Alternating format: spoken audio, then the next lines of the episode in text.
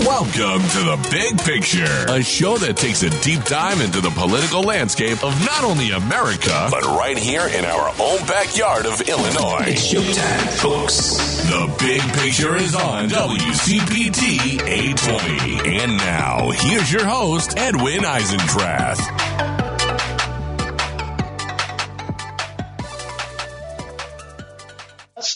Um, it's also uh, the last show I'm going to do live this year as we go to the holiday. And I, I want to start, and I'll come back to end, just how grateful I am to all of you for spending this time with me, for sharing your thoughts, and for taking the things we talk about here and sharing them with other people. It's a, a, a such an important time for our country, and the work that we do together here and then that you take on in other places is so very, very important. Okay, let's talk about the world. And by the world, I mean, well, let's start with this. As you know, Russia has invaded Europe. They seek to redraw the map by force of arms. They use rape and child abduction as tactics to weaken and resolve, and, and, you know, weaken the resolve of their victims. So far, American leadership and Ukrainian courage with strong support from a terrified Europe, have stalled this invasion and weakened the Russian military machine. Around the world, autocrats like President Xi in China are taking note. But now, in this crucial moment on the battlefield, Republicans are walking away. They have variously said, gee, we don't know what the end game is. And golly, we've just got to protect our own border for, before we protect Ukraine's. That's what they said. And it's utter crap.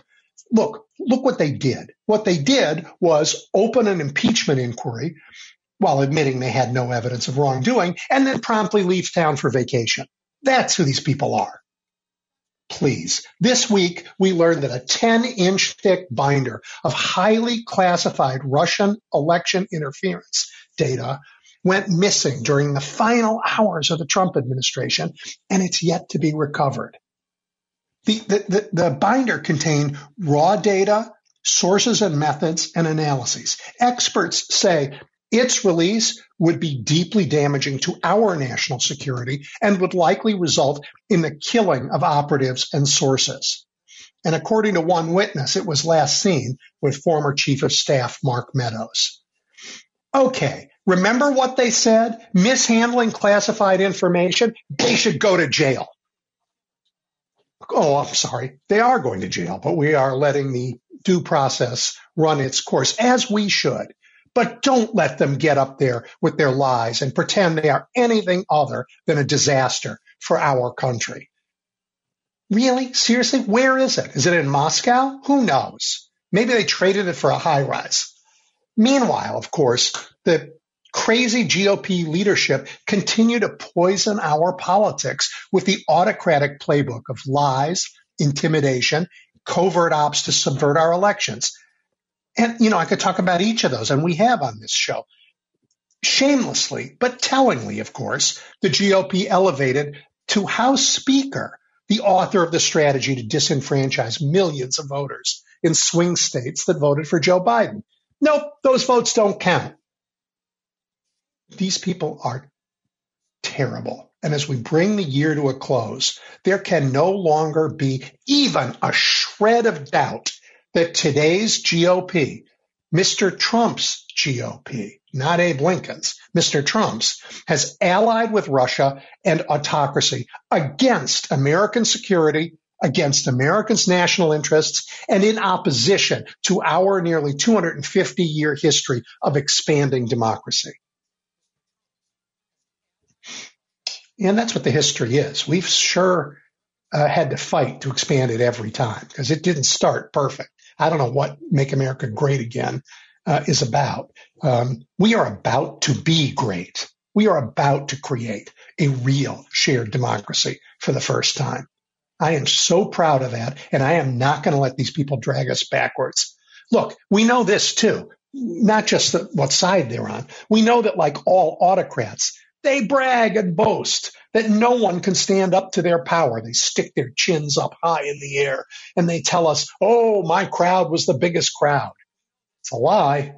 Remember, they told us to cower before their unstoppable red wave, and they published hundreds of bogus polls so that we thought maybe they were right. And then again, Americans stopped that wave. Nope, not right. Lies.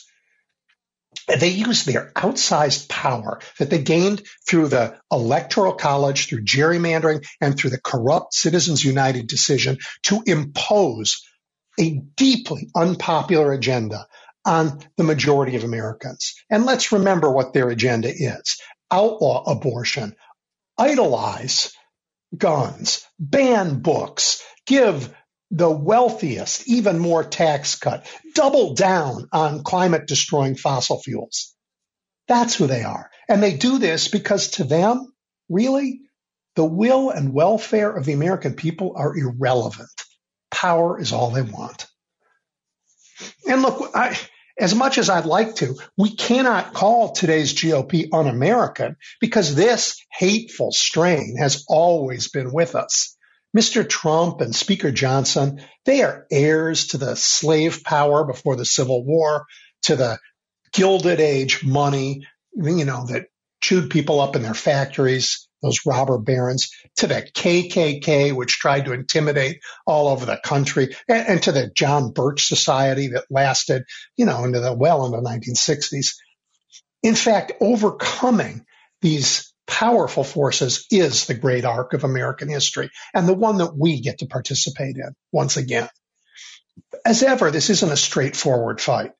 Winning requires us living our values and showing people, showing, not just arguing the other guys are bad, they're bad, but showing what we care about. And you know what? We have to do some good work, and we are doing good work. These past few years, under Democratic leadership, under Joe Biden's leadership, the government organized to deliver vaccines to end the crippling pandemic. That was that, you know, that took talent, real governing talent and will. With the help from the then Democratic Congress, Mr. Biden not only guided us to the strongest economic recovery, he also began the enormously difficult task of restructuring that economy so that its benefits would be more widely and fairly shared. No longer can the wealthiest expect to reap all the rewards. And we're beginning to see that compression again.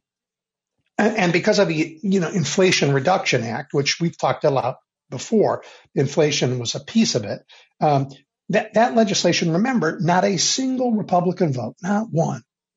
And yet now, because of it, America is leading the world in the fight against climate change. That the, the stark difference about caring for Americans and using them as props is even clearer if you look at the states. I mean, in blue America, women are free to make their own reproductive decisions. In red America, women not only lack that freedom, look what just happened in Texas. Their lives are threatened. It's appalling. And, and red states, not blue ones, have the highest per capita murder rates something about that, you know, everybody's got a gun, and they have lower life expectancy. My gosh, I could go on. I could go on. But Americans have figured this out, and it's not just Democrats. People, you know, who don't care about political parties are joining groups like Swing Left or Indivisible or Run for Something in record numbers. And you know what? Democrats are now running for seats all over North Carolina and Texas and so many other blue spots where seats used to go uncontested. The message is getting out and it's getting out all over the place. Soon, uh, um, we'll talk about Iowa and the school board elections they just had there. The message is getting out.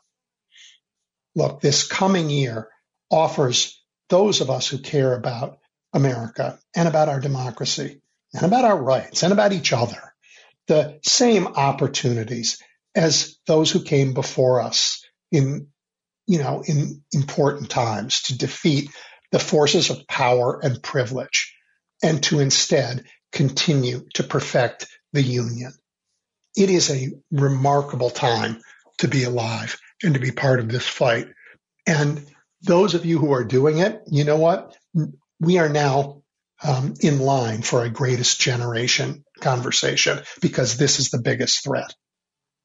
I'm committed to this battle with both feet up to my neck, all in, however you want to say it. And I'm going to do everything, everything I can to inform voters and to help build on ramps to bring people into this fight who have, you know, maybe not yet paid attention to the news or those who just hear the blaring headlines, you know, blaring headlines. We need to get them involved.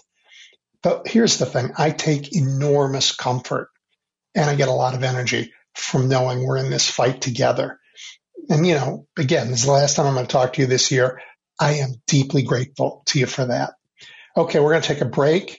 And um, when we come back, fabulous Laura Belin is joining me. You're listening to The Big Picture with Edwin Eisendrath on WCPT 820. You know, it wasn't that long ago, really, not that long ago, that Iowa sent Democrat Tom Vilsack to the governor's mansion, Democrat Tom Harkin to the U.S. Senate.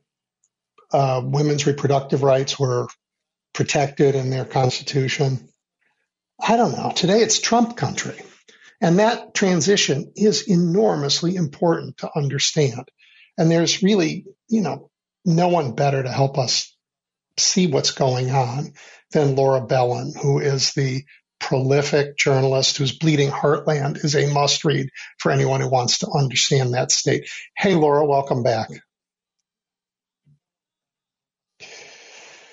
Look, you and I have been talking about Iowa on this show for a couple of years now, and at least from where I sit, it sure looks like the state has changed in that time, you know, and changed in, right?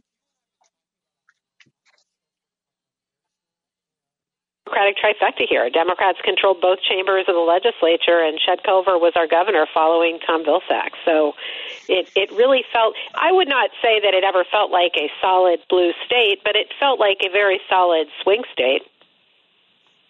Yeah, and and I, you can be a you can be a Democratic state and not a you know not a like East Coast liberal state because that's it's a big tent party. But right. right now it's a it's it feels like a MAGA household. So I want to go through with you because we have some time and it's you know the end of the year. Some of the both the governing changes, so we really understand what's happened, and then the politics around it. Um, and like like what's happened with women's reproductive rights in Iowa? Let's just start there because it's so important, and we'll go through a list. Absolutely. So uh, uh, abortion remains legal in Iowa up to 20 weeks. The previous law, that uh, the Republican trifecta passed a 20 week abortion ban in 2017, and that is in effect. They then attempted to pass what they call a heartbeat bill. It's a misnomer because it's not a fetal heartbeat, but in any case, basically a six week ban. They attempted to pass that. It was struck down by the court. They tried to reinstate that after the U.S. Supreme Court's Dobbs decision. The Iowa Supreme Court Court deadlocked on that, and so the Republican controlled legislature came together this summer to pass a new six week abortion ban.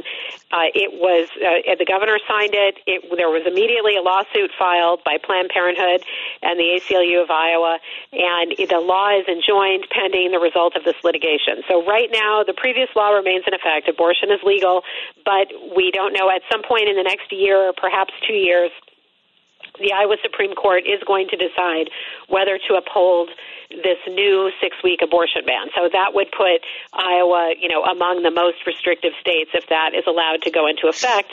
And what's happening in the background is that the Iowa Board of Medicine is drafting administrative rules that would implement the abortion ban if the Iowa Supreme Court ever allows it to go into effect. And uh, it's just not a pretty picture if that happens.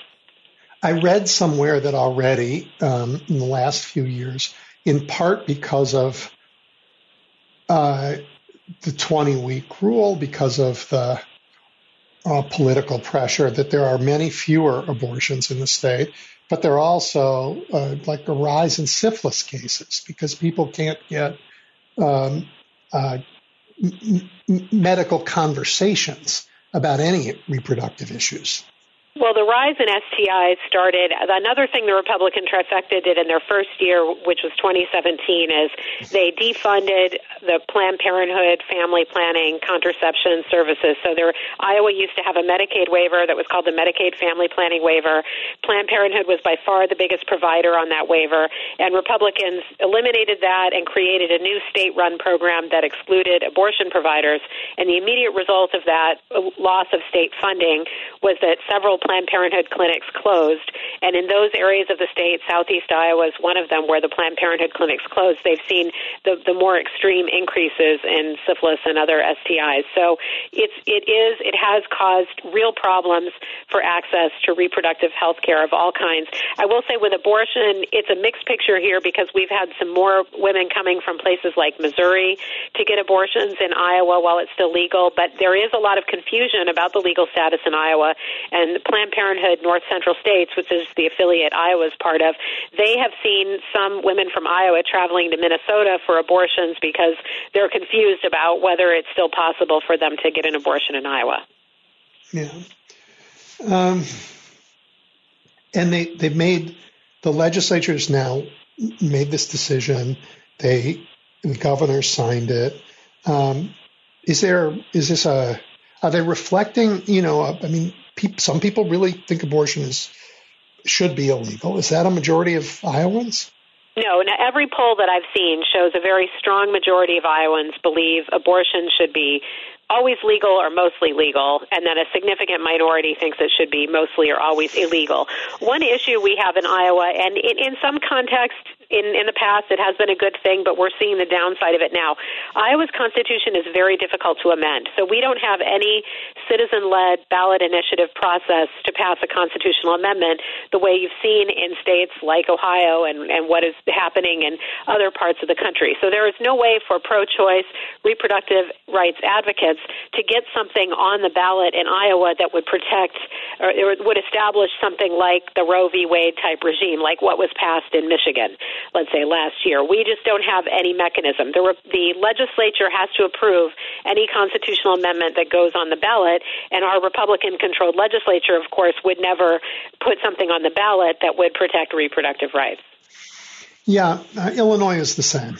It's um, uh, there, there, are a bunch of states that don't have uh, referendum like that. Um, I mean, there are advantages to it because in California, I mean, you could say that there have been a lot of problems created by all of the measures passed uh, by ballot initiative over the years that are now part of their constitution that that make it very difficult for them to address some basic problems like related to property taxes for instance. So i'm not saying that it's always great to be able to change the constitution easily but in this case i feel very confident that if iowans had an up or down vote on abortion i mean kansas and ohio and kentucky those are all states that are at least as republican as iowa if not more so and their voters all voted for the, the pro reproductive rights position when it was on the ballot for them and so i'm confident that Iowa would have the same results, except that we just don't have any way to get there. Right. So, um, and yet you have a government that doesn't seem to care. They have a they are they're governing for this minority. Um, uh, right. Cruel. They believe they have a mandate because they have pretty large legislative majorities, and our governor won re-election by a fairly large margin. So yeah. she takes that as a referendum for everything that she wants to do. Now, I mean, we've seen in other states where Republican politicians have been elected, and yet voters, when they have a chance to vote up or down on abortion rights, they strongly support abortion rights. That's what happened in Ohio. Yep. Yep. All right. Well, it so could happen in Florida. They're they're trying to get a ballot initiative going in Florida where of course Ron DeSantis was reelected pretty easily, but I think that the the pro-choice position would probably win an election in Florida. I saw something that like a one quarter of Republicans or something even support it in Florida. Yeah, yeah, I think you're absolutely right. Um, I'm going to come back to Ron DeSantis when we when we focus more on politics and less on government. Um, talk about public education in the state. What's you know how's it funded? Is it all privatized? what's what do the decisions mean for public schools and in, for gosh sake rural communities what is what's going on we've had a really tough few years for public education in Iowa. So, Iowa, there is a considerable amount of state funding that goes to public schools, and then there is also property tax money. So that that creates some inequities between school districts in well-off areas and lower-income areas. But we've seen ever since Republicans took control of the Iowa House, which was after the 2010 election, and a Republican governor Terry Branstad was elected at that time. We've seen public schools have just been consistently underfunded. So the increases in state funding year after year have been, you know, 1%, 2%, 2.5%. Of course, the school districts are dealing with rising costs that are much more significant than that, at least 4% a year. So the, the state funding has not kept up. And then um, our governor, our current governor, Kim Reynolds, decided to get on this train, the school voucher train, or whether you want to call it education savings accounts is now the term that they prefer, rather than vouchers. And so this year, the Republican legislature passed a, a bill that will basically, once it's fully implemented, the state will pay people to send their kids to private schools. And it is already having a, a very harmful impact on school districts, particularly in those rural areas where you might think that it doesn't really matter because there aren't a lot of private schools, but there are still some private schools, most, mostly Christian or Catholic, in smaller town Iowa. And uh, my kids went through the Des Moines Public School District, the largest school district in Iowa. I mean, if the Des Moines Public Schools lose students, it's not good for the district, but they're not going to go under because of that. But a small rural district, if they lose even 10 or 15 or 20 students, I mean, they might have to cut a teacher. They might have to cut a music program or an art program or a foreign language. I mean, it is really going to be difficult. And the, the voucher plan is still, this is the first year, and so there are some income limits on it. But when it's fully phased in in year three. There will be no income limits. The state will be creating an incentive for people, primarily people who are already well off enough to afford private school tuition. The state is going to be sending hundreds of millions of dollars a year to people to send their kids to private school. And at some point, although that's not it's it's not structured so that it directly comes out of public school funding, but you know what's going to happen when the budget is tight. There's there's no way that public schools are going to be able to get the fundraising that the funding increases that they really need when the state is now on the hook for all this money. money for private schools. Yep, they'll lose money as well as students. So yep. you're going to find they're going to be communities in Iowa, and this is because they're doing this all over the country. There'll be communities in rural America where there are no public schools, and that um, okay. I mean, it's a problem already for small towns when they lose their school. Iowa's had over the last 50 years many, many mergers of school districts. And when small towns lose their school and kids have to be bused to another town, I mean, families don't want to settle there. People don't want to raise their kids where there are no schools. And so it, it, there is still a lot of pride in public schools in Iowa, but I think it's just going to become more and more difficult for some of these smaller school districts to make it. And, but again, I don't think we'll see the full effect of this for another three or four years. Yeah, but we're, you see we're already seeing it. Okay, we've talked about uh, abortion, women's choices, and public education. We talk about labor and child labor in particular because um, I keep reading about kids in yeah. packing plants or kids on, on dangerous jobs doing roofing and things like that. So Iowa has a workforce shortage, and this has been an issue for a long time. Employers have said this, and I mean the obvious, uh, the obvious solution is pay your workers more and create more opportunities for people, especially childcare. Childcare is one of the biggest things keeping a lot of Iowans out of the labor force. But the Republicans who control the legislature have taken a different approach, and they've just tried to lower standards. So you know, if we can't, if we have a teacher shortage in Iowa, let's just lower the qualifications qualifications to make it easier to hire a teacher. And with a general workforce shortage, they've made it easier for teenagers to work in certain jobs in certain fields, longer shifts, later shifts. Um, with child care, even, they've said that teenagers can now supervise a larger number of children, three and four year olds. And so, so, you know, it, it's kind of like using, I mean, the, the initial draft of the child labor law wasn't as bad as what was eventually passed into law. But it's not good. I mean, it violates federal labor law in some areas. They're allowing 16 and 17 year olds to work in some dangerous occupations like roofing and uh, some some certain jobs. I don't. I think technically they're still not going to be allowed to work in meatpacking plants. But there are definitely positions that uh, teenagers are going to be able to hold that are that, according to the U.S. Department of Labor, is unsafe. And also, just in terms of the the length of the shift during the school year, they'll be able to work longer shifts that go later, and during the summer, again, even longer shifts and later. So it's not going to be. And and you know what is going to happen is the children from families who are struggling financially, they will feel more pressure to work those longer hours, and that is going to adversely affect them in school. You know, I was when I was in high school, I mean, I had summer jobs, but I didn't have to work. I didn't I was I did extracurriculars during the school year because I didn't have to hold down a job during the school year to keep food on the table for my family. But a lot of people are not in that situation. And so if teenagers are now able to work these really long shifts and late shifts, shifts, it is going to just increase the disparities that we see in school and educational attainment. Is the state um, at least uh, do they have a uh, an effort to enforce the laws they do have? Are they inspecting all these plants? Are they, you know, is the government doing that, or have they swept all the funds into the governor's office? You know, the the Iowa Department of Inspections and Appeals, I would say, is generally weak. I mean, we don't have the OSHA enforcement in Iowa is weak. The nursing home inspections, where I just saw a report um, at Iowa Capital Dispatch, which is another really good online news source, they did a report on how Iowa is 49th in the country in terms of nursing home inspectors or their, the caseload for nursing home inspectors. So, I mean, generally speaking, I think like the restaurant inspections, things like that do happen, but I wouldn't say that labor law is vigorously enforced in Iowa. And one of the biggest issues that labor unions have been calling attention to, and some uh, progressive organizations, there's a think tank called Common Good Iowa that has been doing research on this for more than a decade, is wage theft. Just an enormous problem in Iowa.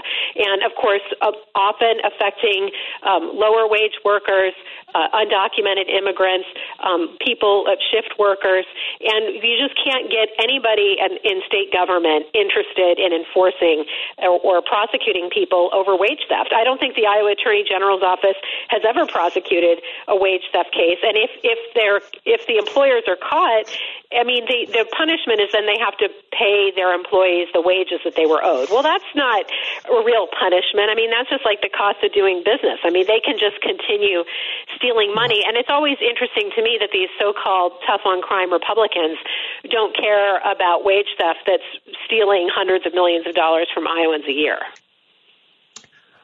Okay. Abortion, public education, labor. What about the environment? I, I had on the show a while ago a fabulous uh, uh, professor who just shared appalling information about um, industrialized agriculture and what it's doing to the environment, in, uh, not just in Iowa, but but exporting it down the Mississippi to even the Gulf. What, what do you mm-hmm. see in the environment? It, it's a really bad picture for the environment. And I will have to say, in, in all fairness, that even when the Democrats controlled the legislature and the governor's mansion, it, I would say that the environmental legislation passed in the 2000s was very weak. And Tom Vilsack, after he was governor, he became Secretary of Agriculture. He's very friendly with the conventional agriculture interests. And I wouldn't say that he's hostile to the environment, but I mean, there's, I don't really see, I've never seen a lot of political will in Iowa to really make clean water an issue. Also, I have to mm-hmm. say that air quality is an issue with some of these industrialized, um, the the confined animal feeding operations. The air quality is a huge problem, and we're not doing anything about that. To, to say nothing about the fact that many of our lakes and streams are not, you know, swimmable. Or you know, I wouldn't. I grew up swimming in lakes, but I I never took my kids to swim in a lake in Iowa. There's not one body of water in the state of Iowa that I would swim in right now. The way the the regulations are practically non-existent, and what the programs that are trying to reduce runoff, agricultural runoff into waterways are all voluntary. So it's just not going to work. And and it's I don't see any will for it to get better. And I'm not saying that it's not a problem in states like Minnesota and Wisconsin, but there is definitely more political will to at least do something to have regulations on, let's say, buffer strips or certain conservation practices in Minnesota that we don't have in Iowa. Uh, okay, so so we could go on, but let me stop there for a minute because we've covered, you know, abortion, education, labor, the environment. The, the, the, these governing decisions impact people's lives and not for the better, right? In 2018, I look back, Iowa was ranked like the best state to live in U.S. News and World Report. It's mm-hmm. dropped to seventh and it's trending down. It's ranked 16th in crime, 31 on the economy, 22nd in healthcare, 21st in natural environment. All of these numbers are moving in the wrong direction.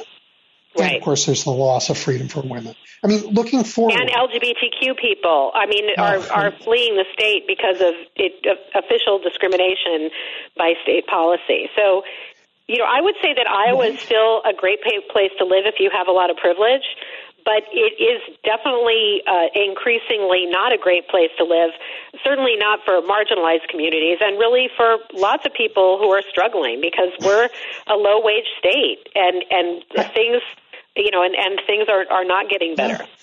And, and, and I looked at one other sort of uh, metric. The, the average venture capital investment in America is $7.65 per capita. I mean, the average across states seven dollars and sixty five cents per capita. In Iowa, it's seventy six cents. Oh, so that's the, interesting. The, so, so when you look at like what kind of a future is being built in Iowa, the answer is none. And it's it is, and it, and now I'm thinking back to this is a controversy that I covered way back in the late 2000s, but the Democratic governor had like an infrastructure bonding initiative to try to, you know, wait, interest rates were low and let's, it, there was the Great Recession and it's like, let's borrow some money and build some great things and create jobs right away and also build some great lasting infrastructure. And Republicans just went, I mean, they went bananas over that. I mean, that would, like a lot of people would say, business people would say, yeah, you know, borrow money and invest it in your business and that is going to pay off. But I would say that Iowans are not big on making long-term investments. So I'm not surprised that that venture capital rate is very low. But also we have an aging population and a workforce shortage and that, that's just a problem. It, it's not, it's no secret and everybody knows really what's causing it. But somehow, you know, Republicans, I mean, they're, they're always thinking that the next, if they just pass the next tax cut around the corner that you know people are going to flock to Iowa. They're going to compare yeah. the marginal tax rate and move to Iowa for that reason. Uh-huh. That's not going to happen. No. All right. So in a normal democracy, in a normal democracy, a government that delivers these terrible results would be replaced. But that isn't what's going on because we seem to, and this is really where I want to understand more deeply, we seem to have swapped out the idea of governance and outcomes of governance for some kind of weird identity signaling. And the Iowans seem to identify with MAGA and Donald Trump more than they care about whether their lives are getting better or worse. I would say I would phrase it a little bit differently. I would say that the the conservative Fox News talk radio machine, which is very dominant in most Iowa communities, we don't have any progressive commercial talk radio in Iowa. I mean, that just does not exist at all. So, a lot of Iowans are listening 365 days a year to radio that's telling them that Democrats are elitist and they hate your religion and they want to, you know, caravans coming over the border or whatever transgender bathrooms, whatever it is, the culture war issue that they want people to focus on instead of the fact that, yeah, has your town, have things in your town gotten better under this Republican trifecta? Probably not. But let's talk about, you know, whatever yeah. outrage of the day. Uh, but I would say that, that generally what's happened in Iowa, and I think we have talked about this maybe on one of my previous shows, it's really a demographic issue. There has been a change, not just in Iowa, but nationally. There has been kind of a shifting of the coalition. So the Democratic Party is much more the party of college educated people, white people at least, and the the Republican Party has gained tremendous support among white voters without a college education. So, and I don't want to just say working class more broadly because I still think working class voters still generally prefer Democrats nationally, but among white working class voters, Republicans have really made big gains. And the bulk of the Iowa electorate is white voters without a college degree. So, eh, whereas in some states, like in Minnesota, you've seen a change where the suburbs have trended blue, and then areas that used to be solid blue, like the Iron Range area of Minnesota, those areas have trended red. But overall, they have a large population in the Twin Cities area, so the state still tilts in the blue column. Iowa just doesn't have any major metro area of that size. So if you put together all of the urban and suburban voters in Iowa, it's just it's nothing even approaching half the state's population. So we just have a lot. Completely. So that's one of the totally. issues that we have. And so until something changes nationally, that the Democrats are able to find a way to appeal more to white voters without a college degree, it's going to be really hard for Democrats to come back in Iowa. And I do think well, that the information space is a big part of that. I do too. And that leads me to um, wanting to talk to you about, because I, I agree with you as you've identified the demographic problem and that you have placed it as an information problem. And that people have been lied to. I mean, the, the outcomes that we spoke about are terrible for white working class people.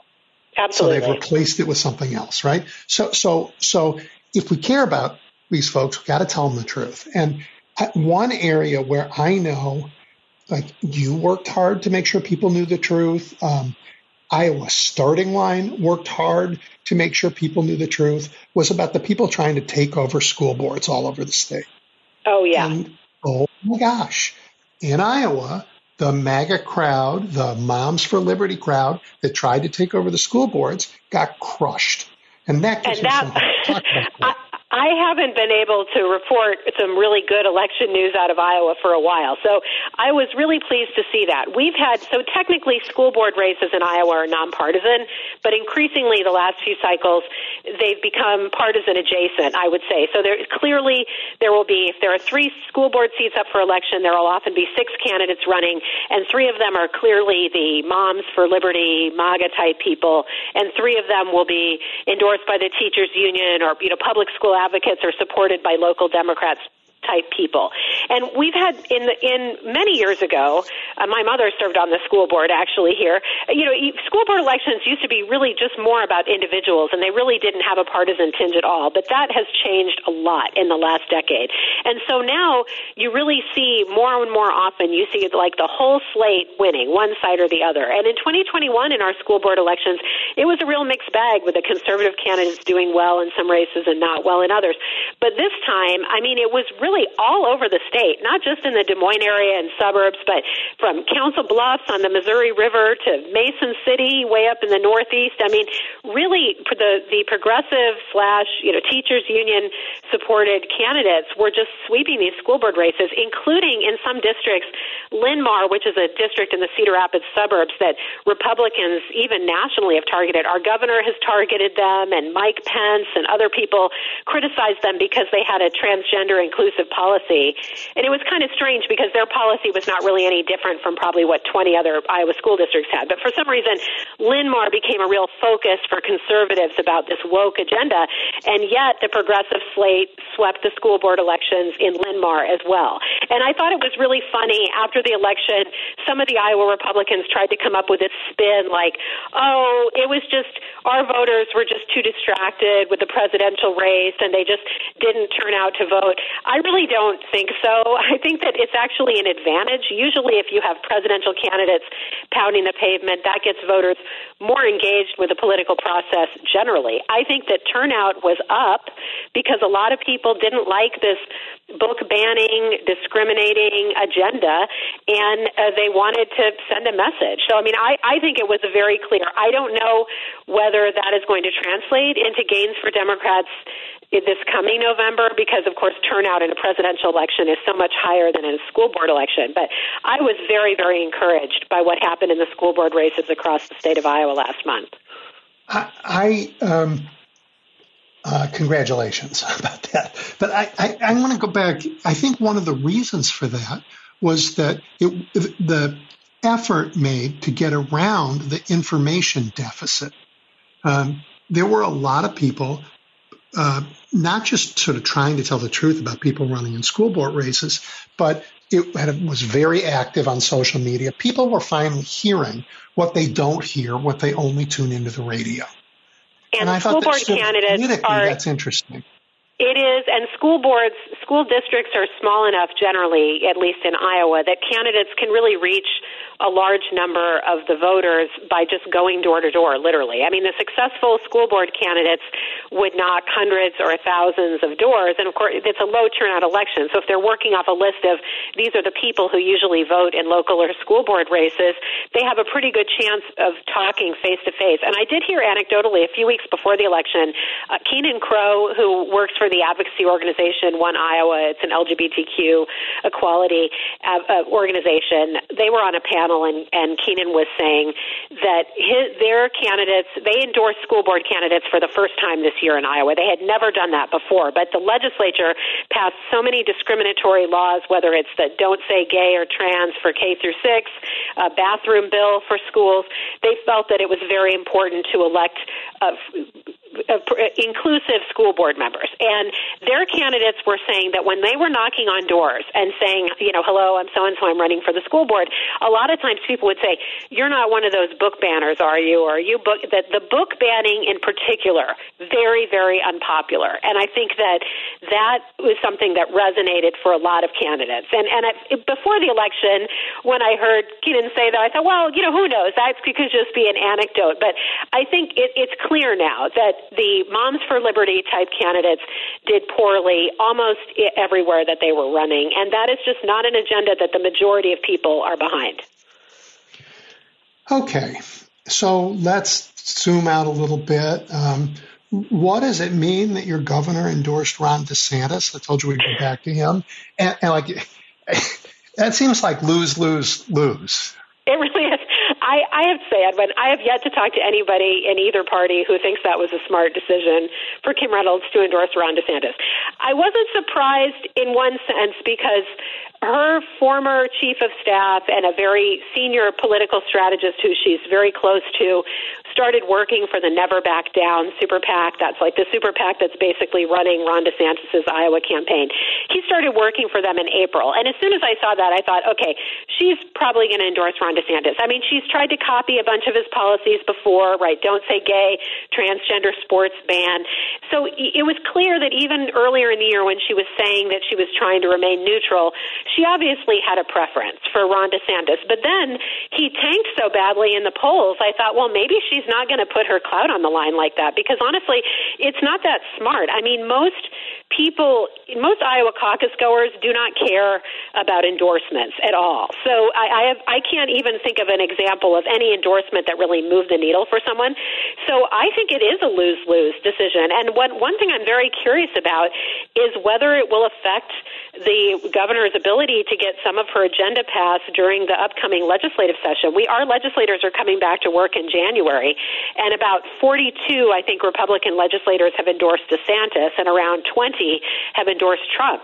And I'm just wondering if there's going to be any bad blood between those groups. I mean, Donald Trump at every Iowa event, well, really at every event anywhere, but at every Iowa event, he just is he's skewering uh, ridiculing DeSantis, you know, with the name calling and also kind of making fun of our governor now. So, I mean, it, it really, I don't think that. I don't think DeSantis really gained anything from it, and I think that the governor is going to lose. And by the way, if anybody outperforms their poll numbers in the Iowa caucuses, I think it would be Trump because I really do believe he is bringing new people into the process who weren't involved with Republican Party activism in the past, but are just kind of part of his cult following. And these people are very committed, and I believe will show up on a cold Monday night in January. Hmm. Yep. Well, you know, Iowa in the popular imagination, I expect in the eyes of many of its residents, is you know long on traditional American values hard work, patriotism, thrift, common decency, community. And if there's something, anything in that, how do how do they square that with standing up for a guy like Donald Trump? You know, multiply indicted is certainly not decent or kind, um, but outright it, cruel. How do they how do they do that? I talk with people about this a lot around Iowa. I've been I've d- done more events this past year around the state, and especially when I'm in smaller communities. So these are I'm mostly not exclusively, but mostly speaking with Democrats. And in a lot of these smaller towns, these are conservative areas. So these are Democrats who have lived for most of their lives or all of their lives in a pretty Republican city or county. And one thing I've heard from many of them is that things have gotten a lot meaner under Trump. I mean, people are saying it's it's very in your face. People are more rude. I mean, some people will have banners or signs in their yard that say F Biden. I mean, that's just kind of weird, right? I mean, I remember Jimmy Carter was very unpopular, right? But people didn't walk around wearing a t-shirt that said, you know, F Jimmy Carter. I mean, it's just it, it's a bizarre thing, and I don't know. I do think again the talk radio contributes to that aspect of the culture, and Fox News, and even Newsmax, right? Because now, I mean, there are things that are even more right wing and extreme than Fox News these days, and I I do think that something has changed with the culture. And I hear that I just hear that a lot from Iowans that they they're just feeling I even somebody told me that she distributes the Democratic yard signs in her little town, and there were people who had always displayed yard signs in the past, and they didn't want to in 2022. And it's not because they weren't supporting the Democratic candidates, but they were literally afraid that somebody would come vandalize their house, which is just bizarre. Well, I, I mean, it's really sad. That, it's very know, sad. Um, there's all this talk the the news media in the last couple of weeks has been up in arms about the idea of, of censorship in colleges in America. Mm-hmm. And it's tied to the Israel Palestine fight, but it goes it predates that. Oh my mm-hmm. gosh, there's, the, the, left is censoring everybody. But I hear right. from you and from others across the country that people are afraid to put a political yard sign on their own property in their own house because uh, of intimidation from their boorish neighbors. Well, and, I mean, and that, who's censoring? Because, I mean, hundreds of books have been pulled from the shelves in Iowa schools because of a law Republicans passed this year that says that books that have contain a description or visual depiction of a sex act cannot be in, in school classrooms or libraries. So, like, who's really censoring whom? Nobody was being forced to read any of these books. They were available in the school library for students to check out. So, you know, I, I object to the idea that liberals are the ones uh, somehow censoring people's speech. Yeah, I mean, particularly our young, we can be as intolerant as anybody else, but right. not using the force of law or threats of violence to tell people to shut up. Right. Um, yeah. Um, well, that's really interesting. So, so I have a sense that truth will out, and no matter what people are hearing on the radio all the time, when the outcomes of governing continue to be that there's sort of a decline, and life gets harder, and uh, this, you have to send your kids further for school, and you can't swim in the local lakes, for gosh mm-hmm. sakes.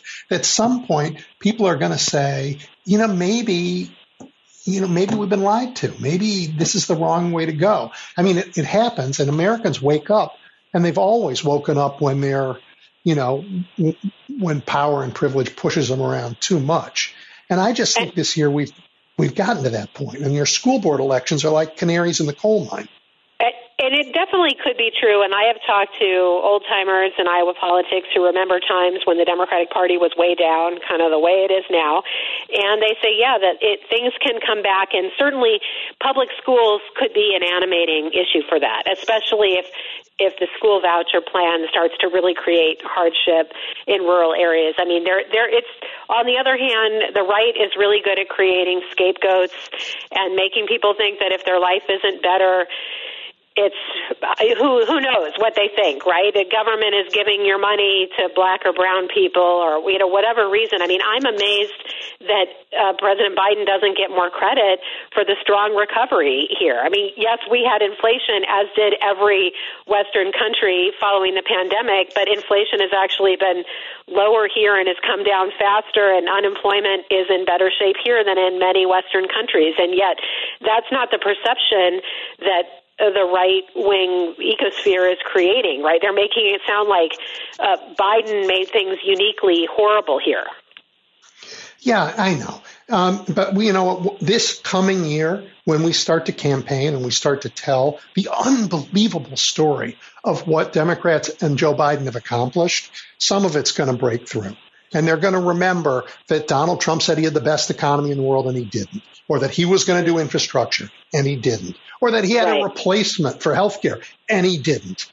Right? Um, or yep. that his children were making millions of dollars from foreign governments and they had big jobs in the government. Are you oh, kidding oh, yeah. me? Boy, yeah. it'll all come out. And I just think decent people are going to run for the cover after they nominate him. Well, uh, yeah, he's definitely going to get the nomination, and I, I think none of us know how any of these criminal cases are going to play out next year. I think that that is going to be. I mean, he may succeed in getting things delayed, but that I mean, there definitely will be swing voters turned off by that by the fact that he's under indictment and, and possibly by next fall convicted of one or more felonies. All right, Laura, I've got a minute and a half of your time left, and I and I just want to ask you something that has nothing to do with politics, but how about taking a second and telling us about the Iowa Writers Cooperative? Oh, yeah, thanks. So Julie Gammack really spearheaded this initiative. She was a longtime columnist for the Des Moines Register way back in the 80s and 90s. And the decline in editorial commentary and opinion pages in Iowa newspapers is really extreme. And so she got together a group of writers. I started out to be just a few of us. Now there are more than 40.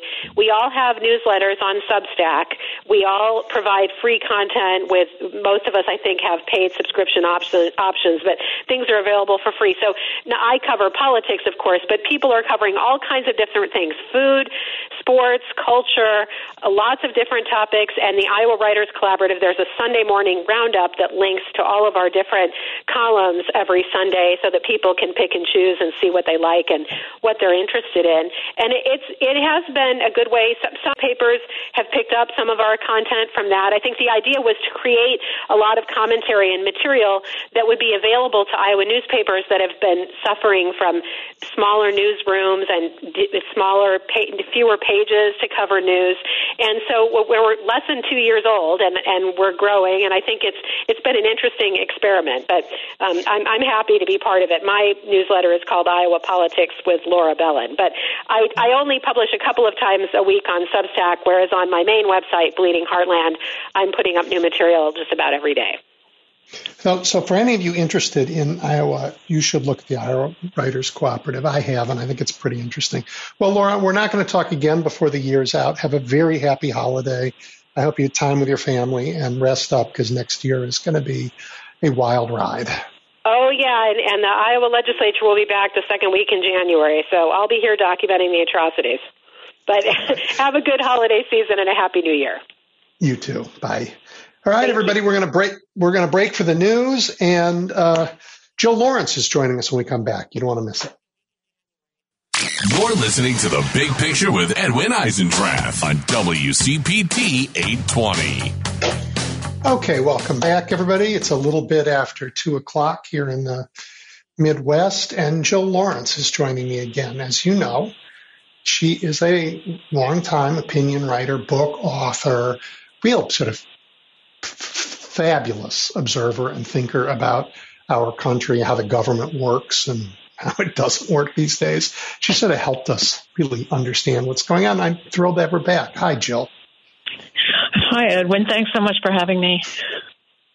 Your um, latest is, as always, is fabulous. The lessons drawn sort of from comparing the efforts to hold Trump accountable through the legal system and the efforts to punish Biden by launching an impeachment investigation, putting them side by side is, you know, I mean, it's ridiculous and fun, and great.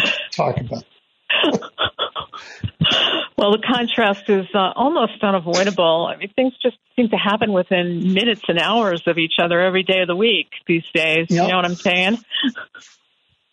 It's um, um it's unfortunate that uh, that we have to deal with it, but I think the more we talk about it, the better off we are. I do too. So let's talk about it. Um, okay. I mean, Hunter. I mean, oh my gosh, he stands there. He says, uh, "Yes, okay, I want to testify." Oh no, we didn't mean it. We we want you to come in there so we can lie about you later. That seems to be the only conclusion you can draw. I mean, why not let the guy testify in public? Right. It's, I mean, uh, he under might oath be too, too. sympathetic. Yeah. So they've sorry, launched an investigation predicated on nothing.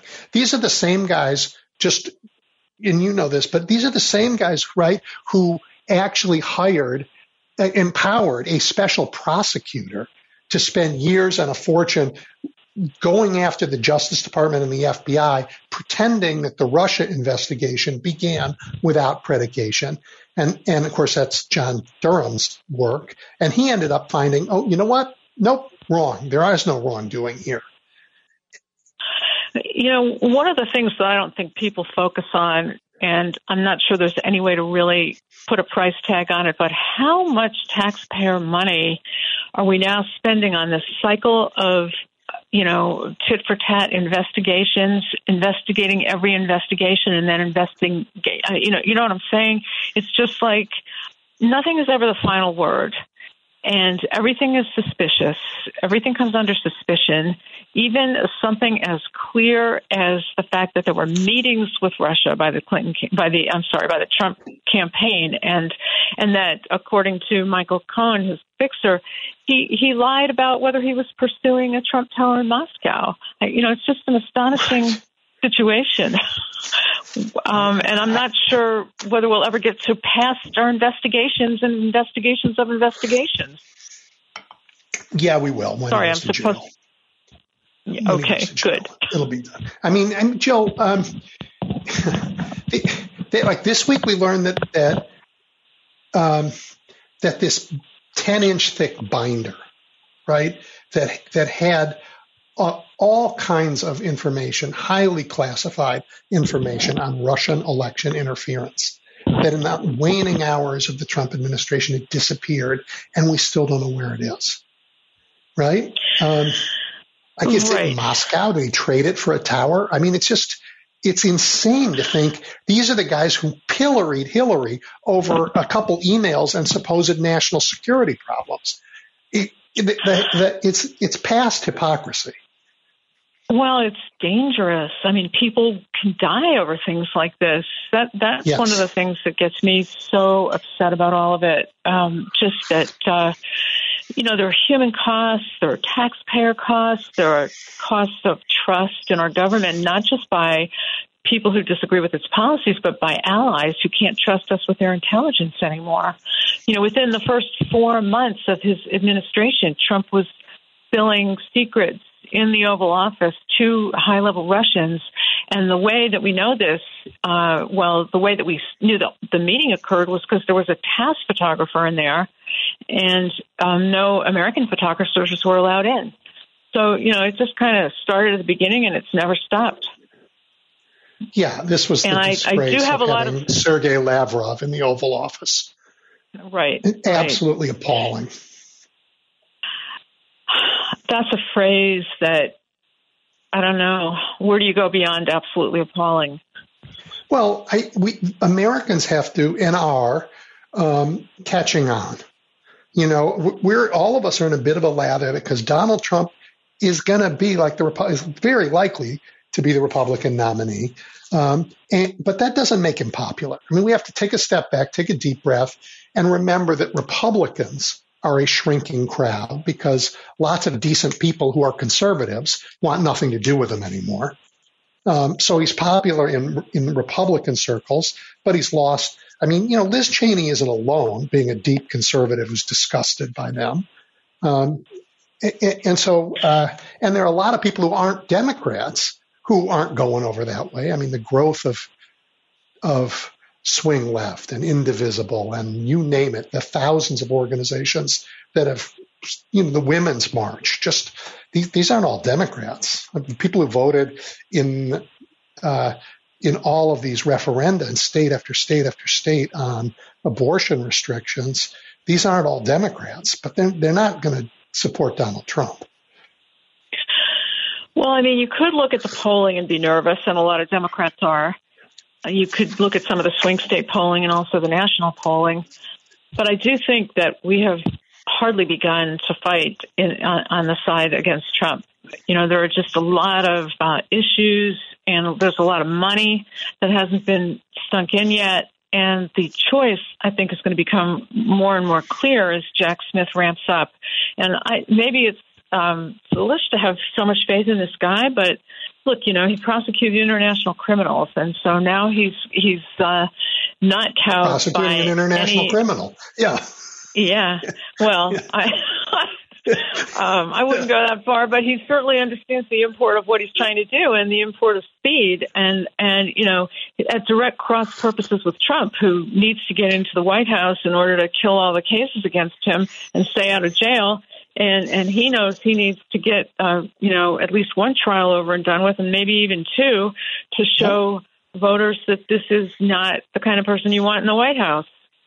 So yes, you know it's going to be. It, that, I'm sorry. While he's doing that, and he's going to do it, the rest of us have a job to do in explaining the remarkable accomplishments um, of the government in the last couple years. I mean, I, you know, I remember COVID and I remember the chaos that this administration inherited. Um, you know, the inability to put together, you know, to get PPE to hospitals. You know, oh, we're going to do it. Oh no, the states should do it. And it took what a couple weeks before the Biden administration figured out how to get shots in everybody's arms and got going and proved that America can do things again. I mean, the accomplishments are real, and we can talk about those too.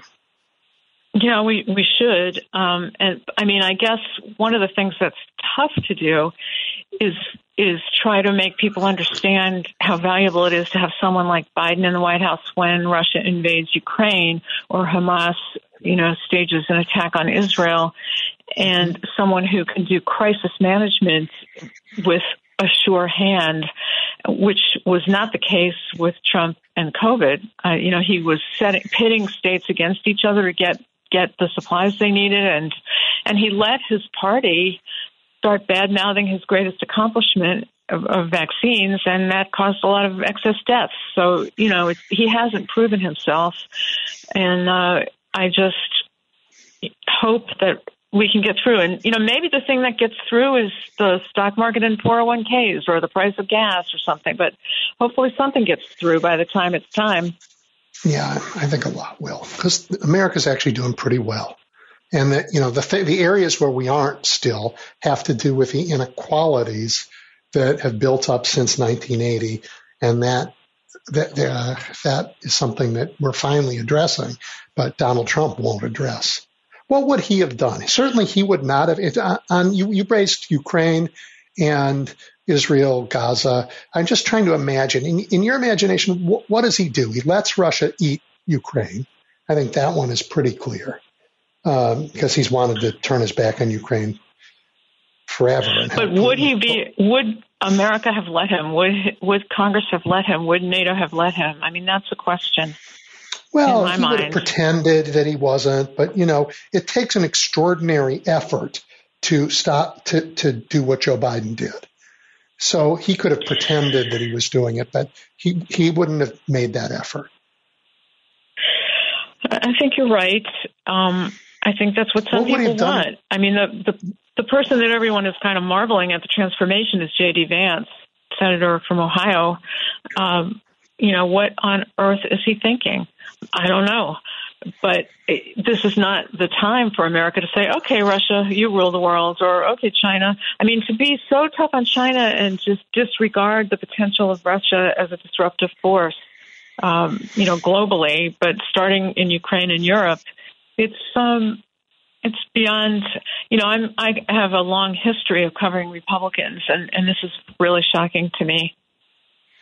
Well, I, it, what's really, you, you know, you know this better than anyone, but we should say it out loud a hundred times. This is not; these are not Republicans. They're they're they're they've taken over the Republican Party, right? This MAGA crowd, but it is not. It doesn't bear a resemblance to a conservative party that used to be the Republicans.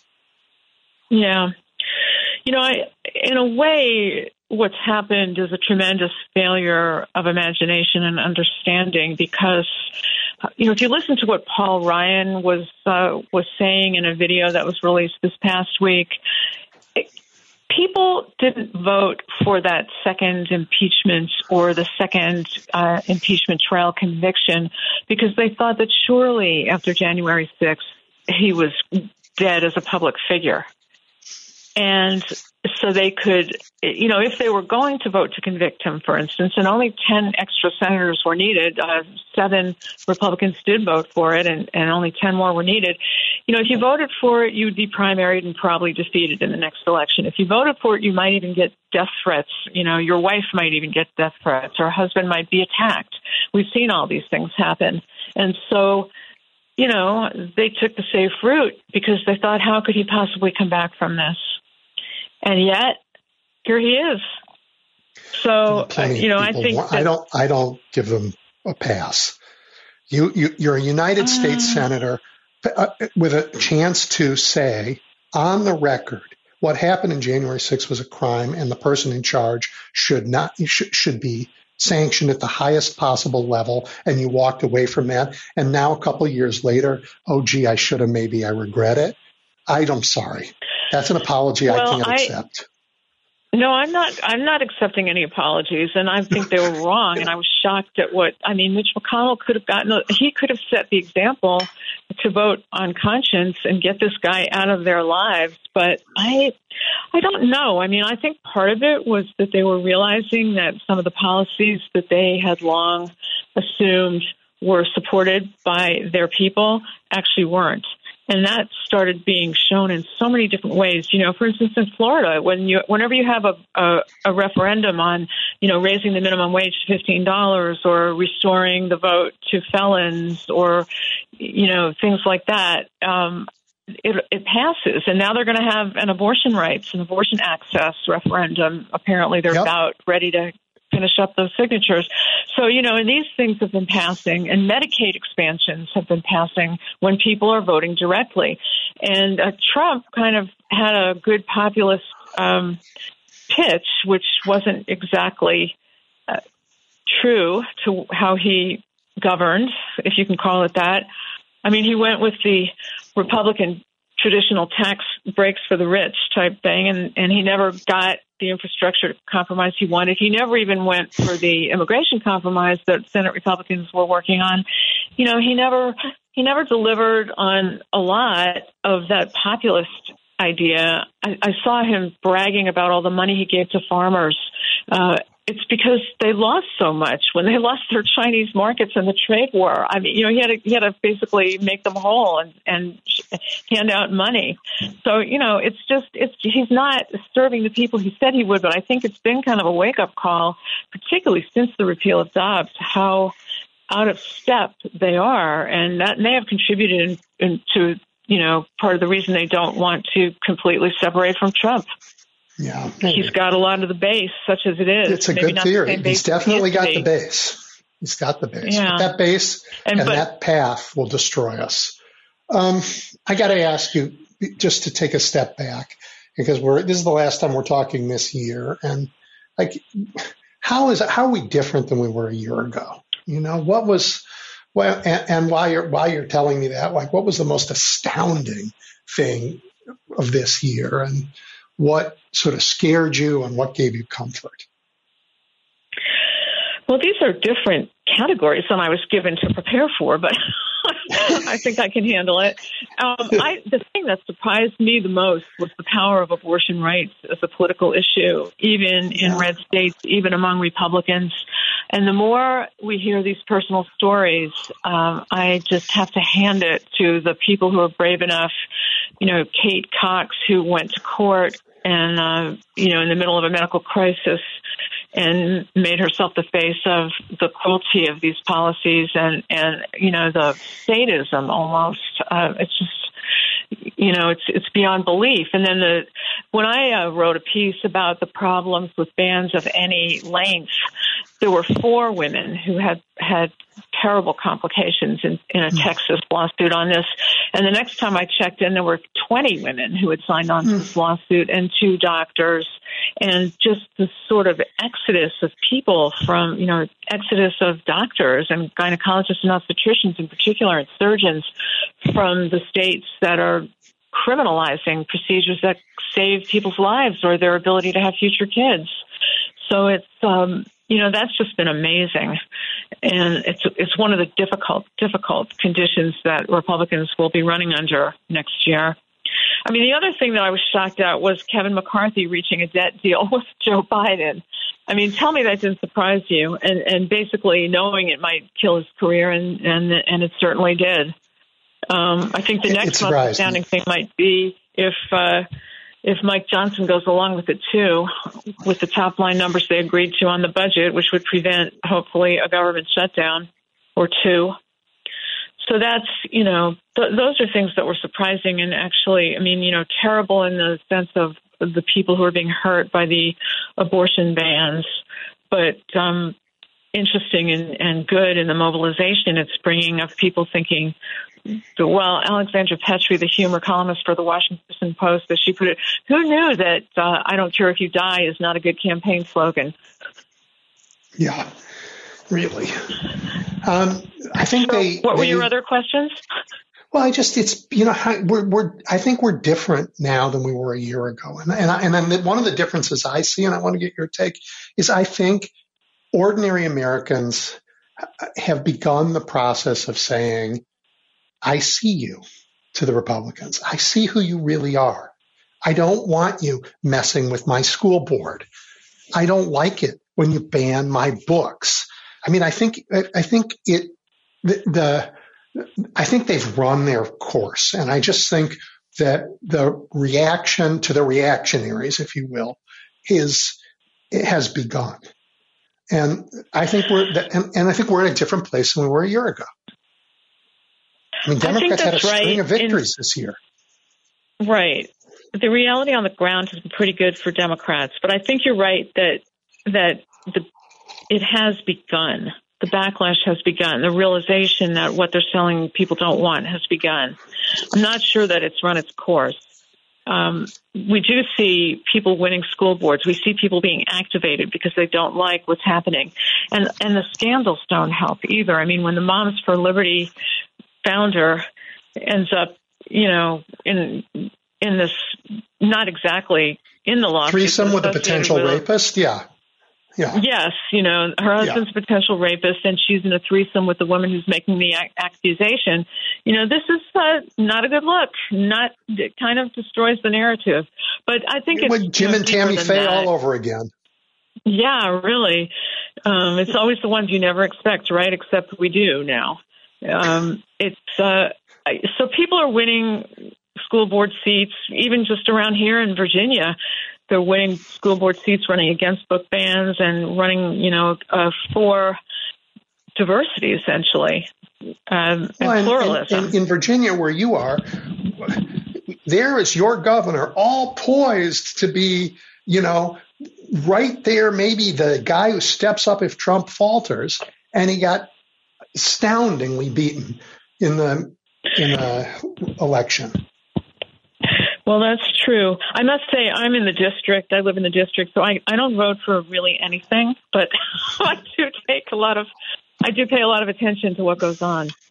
So, um, yeah, that was a big rebuke to him, and I think that uh, that's what we've seen. You know, that's what we saw in Kentucky, where um, Andy Beshear got reelected governor. Yep. And you know, any place Repub- any place Democrats had a chance to win, they did. So that was a, a very good thing. Now the polls are the polls, but I do think that you know either way, whether it's the January 6th trial or the Mar-a-Lago trial, there'll be saturation coverage of Trump either as trying to subvert an election or or it just giving away national security secrets that could kill people in other countries and and kill our spies and and the spies of other countries and just completely irresponsible threat to American security. So, you know, either one of those things would be I think there are polls that actually show that people would change their minds, that they wouldn't vote for him if he were convicted. So there's a lot riding on what happens with the legal system and the Supreme Court, to be honest. You know, it hasn't covered itself in glory recently, and it's hard to trust it. But that said, it did get rid of all the the fraud lawsuits that were, you know, had no proof, had no had no evidence. So maybe we can trust it to get us moving on some of these lawsuits and trials. Well, I mean, Jill, the fact that you're watching them as carefully as you are and sharing that with the country is one of the reasons. You know, people behave differently when they can't hide. I mean, the Supreme Court has behaved differently after Dobbs, in part because of the enormous attention. I mean, I, they've they had a couple voting rights cases that I am certain they didn't like the way they voted, but I think they were afraid to go down the road they've been going down. I, I think maybe. I mean, they're certainly not unaware of how they're perceived. I mean, there's been a lot of terrific investigation of who's been paying for what in their lives. Some of the justices. Yeah. And it's, you can say Leonard Leo here. We know who he is. yeah. I mean, and they also, yes, they're being paid by Leonard Leo and those guys, and everybody knows it. But they're also, when you check their popularity, right, they are less trusted mm-hmm. than the Chicago City Council. And believe me, as a Wait, graduate there, of that city that council, true? I think that's an amazing thing. wow. Wow. Well, maybe this is the low point, but I just don't know how they fix it because their attempt at self policing did not get a warm reception, and it doesn't seem to do anything substantive. Uh, first of all, I don't see any disclosures of, of you know voluntary disclosures of anything. But on Trump, or you know, when the man's wife is you know one of the plotters, and these cases are well, coming. there's that. Yeah. Uh, yeah. Well, I want to talk about stuff that actually has encouraged me. If I if we have a minute. Yes, please okay, well, the economy is really doing well, I mean, you know, the uh, the stock market's at a record, inflation is down, unemployment is near record lows. It's just, it, you know, wages have been continuing to go up. It's it's a good situation. We need more housing, but mortgage rates will probably go down next year because they're not going to be raising interest rates. They're going to be lowering them. So, I mean, I think we're on a good trend. And also, a lot of the health care things that the Democrats passed are going to kick in limits on uh, on out of pocket expenditures for older people, like myself, and also yep. um, and, and, also um, just, uh, prescriptions costing less in Medicare because there are some negotiations with pharmaceutical companies that, of course, Republicans tried to stop. So, so that'll start kicking in. Then also, Trump has done so many things that that have whipped Biden into action, uh, bragging about getting Roe v. Wade repealed, um, bragging that he's going to try again to repeal the Affordable Care Act, um, you know, bragging that he's only going to be a dictator on day one, and all of the leaks about all the things he's planning to do. This has really kind of kicked that campaign and the DNC into action, and with a lot of, you know, if you're on a lot of press release lists, you find you're bombarded, and usually it's one sided, but it's now two sided, and we're hearing from Democrats more, which is I think can only help Joe Biden. And the one other thing I would say is these verdicts um, against defamation and disinformation are spectacular. Uh, the Dominion verdict against Fox the the two women, uh, Ruby Freeman and Shaye Moss, in Atlanta against Giuliani. The message is being sent: you cannot do this with impunity. You cannot ruin people's lives um, and get away with it. You're going to pay. So you didn't mention Jean Carroll and Donald Trump in that list. Oh, that too. Right. Yeah. Right. No. Right. Yeah. That didn't affect all of us, but she certainly deserved justice, and I think she got it. Well, and he was, and the verdict said he was um, a, a rapist and b a, a slanderer. So, right, right, yeah. No, that was amazing. That one has already. I mean, I've, I, I'm into the political thing, but I think that yep. that one deserves equal billing. You're right. Well, Joe, um, I hope that you have a lovely holiday, that you get a little bit of rest, because again, next next year is the ride of a lifetime, and you've been at this for a while, but next year is the, is the one that next year is our 1776. You think so? I do. No pressure or anything, right? Right. None. Really important year. All right. Well, you get rest up too, and uh, hopefully, all the voters out there and all the people who can actually organize will be mobilizing for the year to come because it's, you're right. I wish the best holidays to Jack Smith. Uh, yeah. Yep. All right, Jill. thank you as always. A great Thanks, pleasure Edwin. to catch up. Bye. Bye. All right. Bye. All right, everybody. We're going to take a quick uh, quick break, and then uh, a guest we haven't had on this show before, Donald Moynihan, is going to join us, and that also will be terrific. Stay tuned. You're looking at the big picture with Edwin Eisendrath on WCPT 820. Okay, everybody, welcome back. And I have a real treat for you. Um, Donald Moynihan is new to the show. He is the McCourt Chair of the McCourt School of Public Policy at Georgetown University, where he also co-directs the Better Government Lab. In addition to his research on government efficacy, he writes a newsletter that asks, you know, a question that is uh, terrifying and profound. Can we still govern? Uh, Professor Moynihan, welcome. I'm so happy to be here. Thank you for having me. Hey, um, I, I, was part of the reinventing government work during the Clinton administration and part of far too many efforts to improve and reform local government here in Chicago and Illinois. So it's a real honor to talk to you. Yeah, it's it's an endless job to try and make government work a little bit better. Right. I think some people don't try. don't try at all. Yeah, yeah and, uh, you know, you have to put your shoulder to the wheel and keep at it because I think it's sometimes easy for people to just assume uh, government's incompetent and nothing can be done, as opposed to actually you know, rolling your sleeves up and figuring out what actually can be done to make government work a little better. Government is hard work. I know. Um, I, I, worked very hard during the time. It was my honor to be in the government. Um, but I know it can be effective and can really accomplish an enormous amount. I think we've created a, a fog of cynicism around around governing, um, even at the local level, and yet people see their garbage picked up, their streets repaired, the lights are on, and you know every light bulb needs to be replaced. I mean, there's just work to be done at every level, and that's the obvious stuff, right? Then you have you you, the, you get to the federal government, it gets more abstract, but there's a lot of real work that people do. Yeah, I, think so. And I think you, when you look at measures of trust in government, they tend to be highest at that local level where people can really see the tangible services and they understand the effects of those services. Whereas at the federal level, if you ask about trust in government, I think people tend to sometimes conflate uh, their distaste for politicians at the federal level with the actual work of government. It becomes a little bit harder for them to see how those services matter.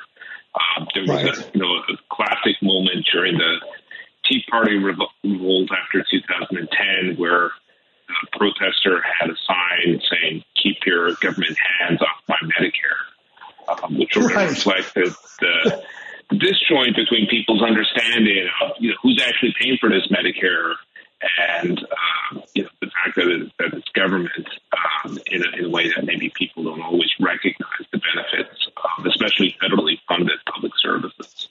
Yeah, it's easy to confuse politics and governing. I mean, a lot of politicians confuse that, um, but they're not identical. There's an overlap, but they're not identical. Hey, before we dive into any particular issues, what made you ask that question? Can we still government?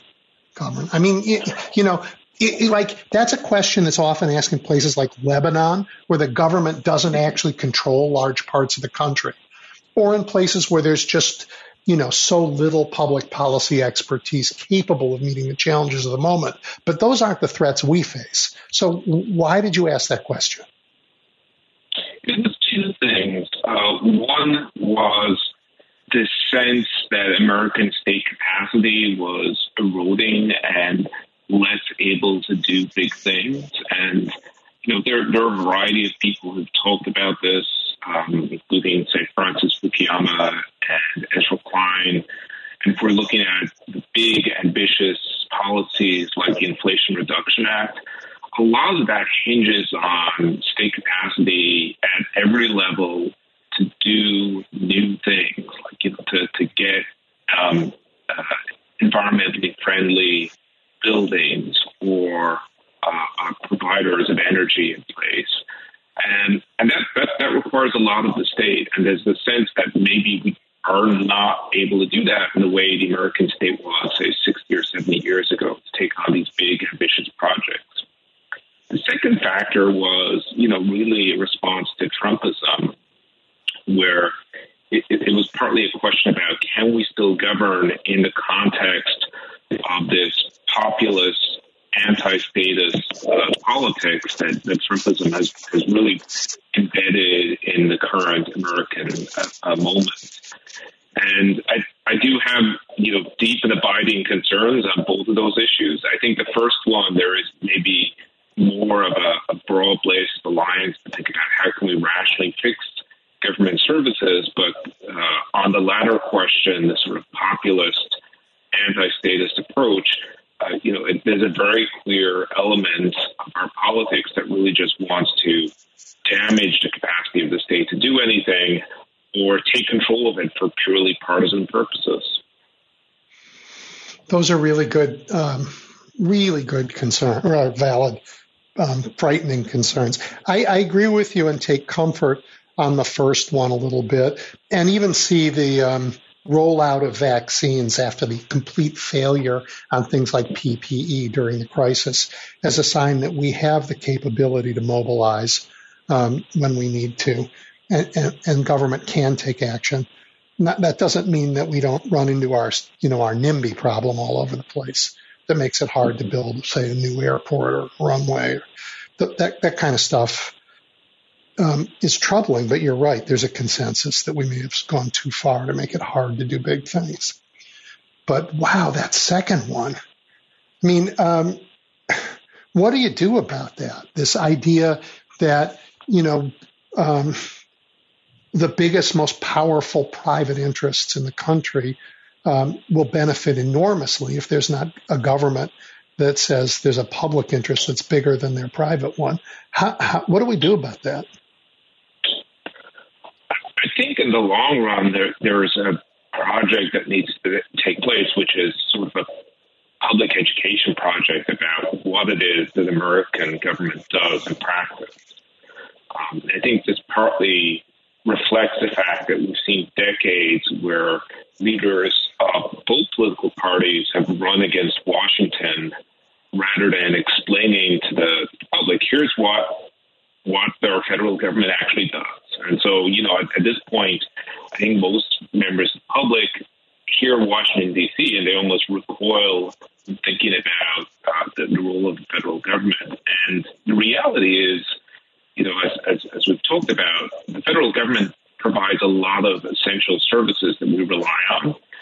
And the confidence of federal officials and their protections against political retribution are really essential to the quality of government.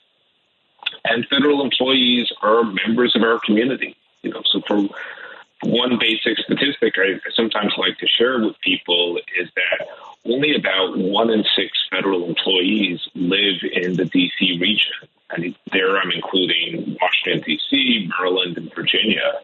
Um, well over 80% of federal employees live in the rest of the country, all over uh, the country. So they are our neighbors uh, living in the communities wherever we are.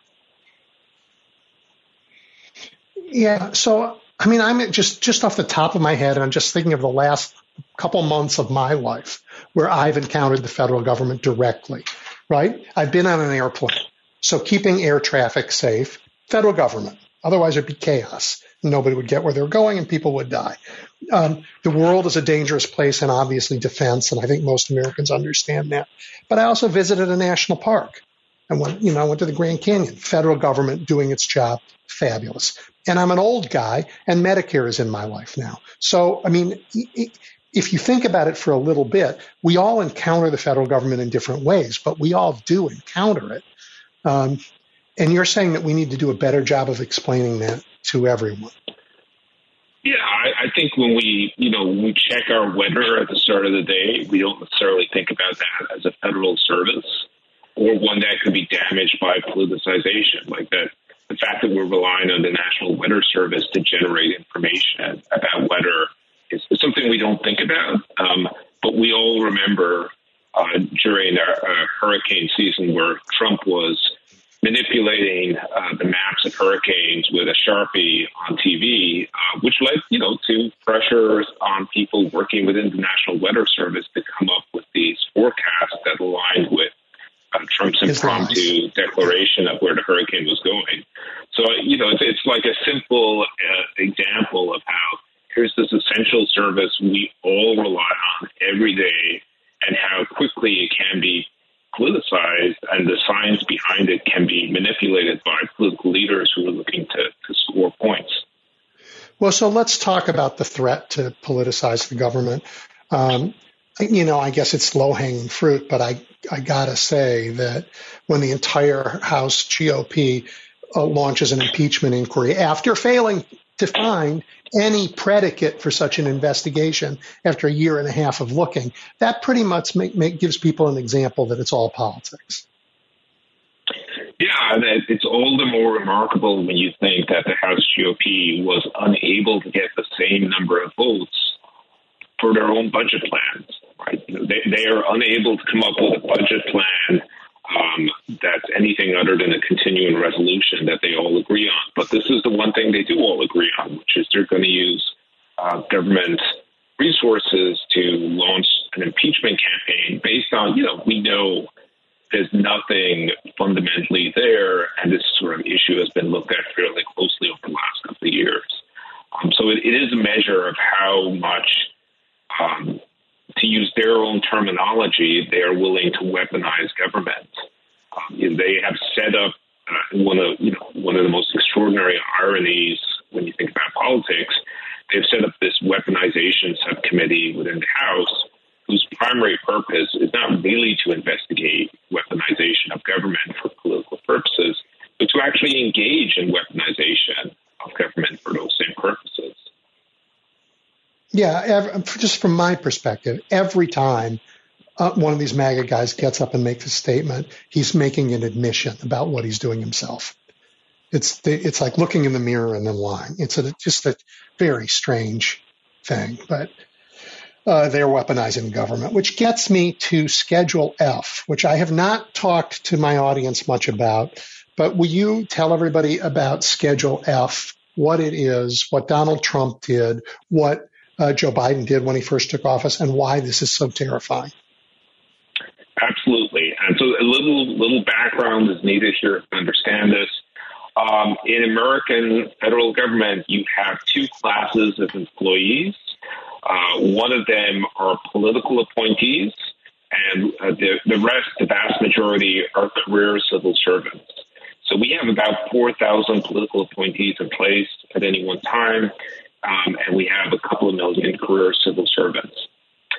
What Schedule F is intended to do is to allow American presidents to vastly increase the number of political appointees while also converting some career officials into that political appointment um, situation.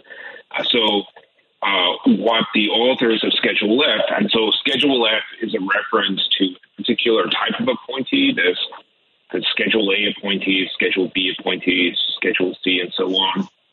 So the Schedule F executive order, which was signed by President Trump uh, late in October of 2020, just weeks before the election, would have allowed him to take career civil servants and convert them into at will employees. And what that means in practice is that they would then be fireable by Trump. Um, so he could uh, essentially fire them without cause. Because political appointees serve at the pleasure of the president, career civil servants have job protections that are intended to protect them against um, being fired for political partisan reasons. Um, and what we've since that time is that the scale of the Schedule F plan is really vast. The author of the Schedule F executive order uh, um, had suggested they would take 50,000 career employees uh, and convert them to political appointees. Uh, that's a very, you know, when you're starting with 4,000 political appointees and you're going to add 50,000 to that, that's an incredible increase in the politicization of government. Um, and the purpose is, I think, pretty straightforward, which is to terrify career civil servants um, so that when President Trump asks them to do something that might be illegal or that might be unconstitutional, they have to choose between whether they want to keep their job or whether they want to follow President Trump's orders. Um, it's be- now uh, the order was signed by President Trump, and some agencies started to identify career officials that they were going to um, uh, convert into political appointees but effectively they ran out of time. And a couple of days after President Biden was sworn in, he rescinded the executive order. But what's happened since is that President Trump has become ever more obsessed with the deep state. He talks about using Schedule F all the time on the campaign trail. Uh, there is a broader movement around him led by organizations like the Heritage Foundation and are very much ready to implement this plan. And so they talk about this as a day one executive order. Should he get back into office, Trump and some other other, other uh, Republican presidential candidates would use this to dramatically uh, increase the politicization of the federal public sector, to take career civil servants like scientists and make them political appointees, and to push them to do what Trump wants even in cases where that might be illegal. Let me ask you this. I grew up in Chicago during the years of Richard J. Daley, the first mayor Daley. And um, we had an enormous, we had a government that was a large patronage government. That civil servants, they all served at the pleasure of the mayor, basically. And that meant that, oh, gee whiz, wards that would go along with the mayor politically would get their garbage picked up, and wards that didn't wouldn't. Same thing with police services and everything else. It was fundamentally terrifying for large chunks of the city um, and deeply, um, um, I don't want to use the word intimidating, but it was um, coercive. Coercive to be able to use the government for political ends. And what you're what you're describing in the politicization of these jobs is a giant patronage army with their hands on the levers of government to do the bidding of a politician as opposed to the work of the government. To me, that's terrifying. It is, and it, it, it's a reflection of a time in America's past. You talk about the machine politics of the Daley administration in Chicago you go back 140 years and you think about why does the American um, federal government have a civil service system? It's because before that point we had what was called a spoils system, uh, which was sort of to the, to the victors the spoils. Right. So if you were elected president, you could bring in your own people and populate them throughout the administration. And we moved away from that for a couple of reasons. One is uh, someone who was trying to get an appointment assassinated President Garfield. So that that was a pretty big motive to shift away from this incredibly politicized mode of selecting uh, people to work in government. Um, but the other was it was clearly not producing good government. Uh, the values associated with a spoil system are values of, uh, you know, favoritism, lack of due process, lack of equal treatment of citizens. It becomes about who you know.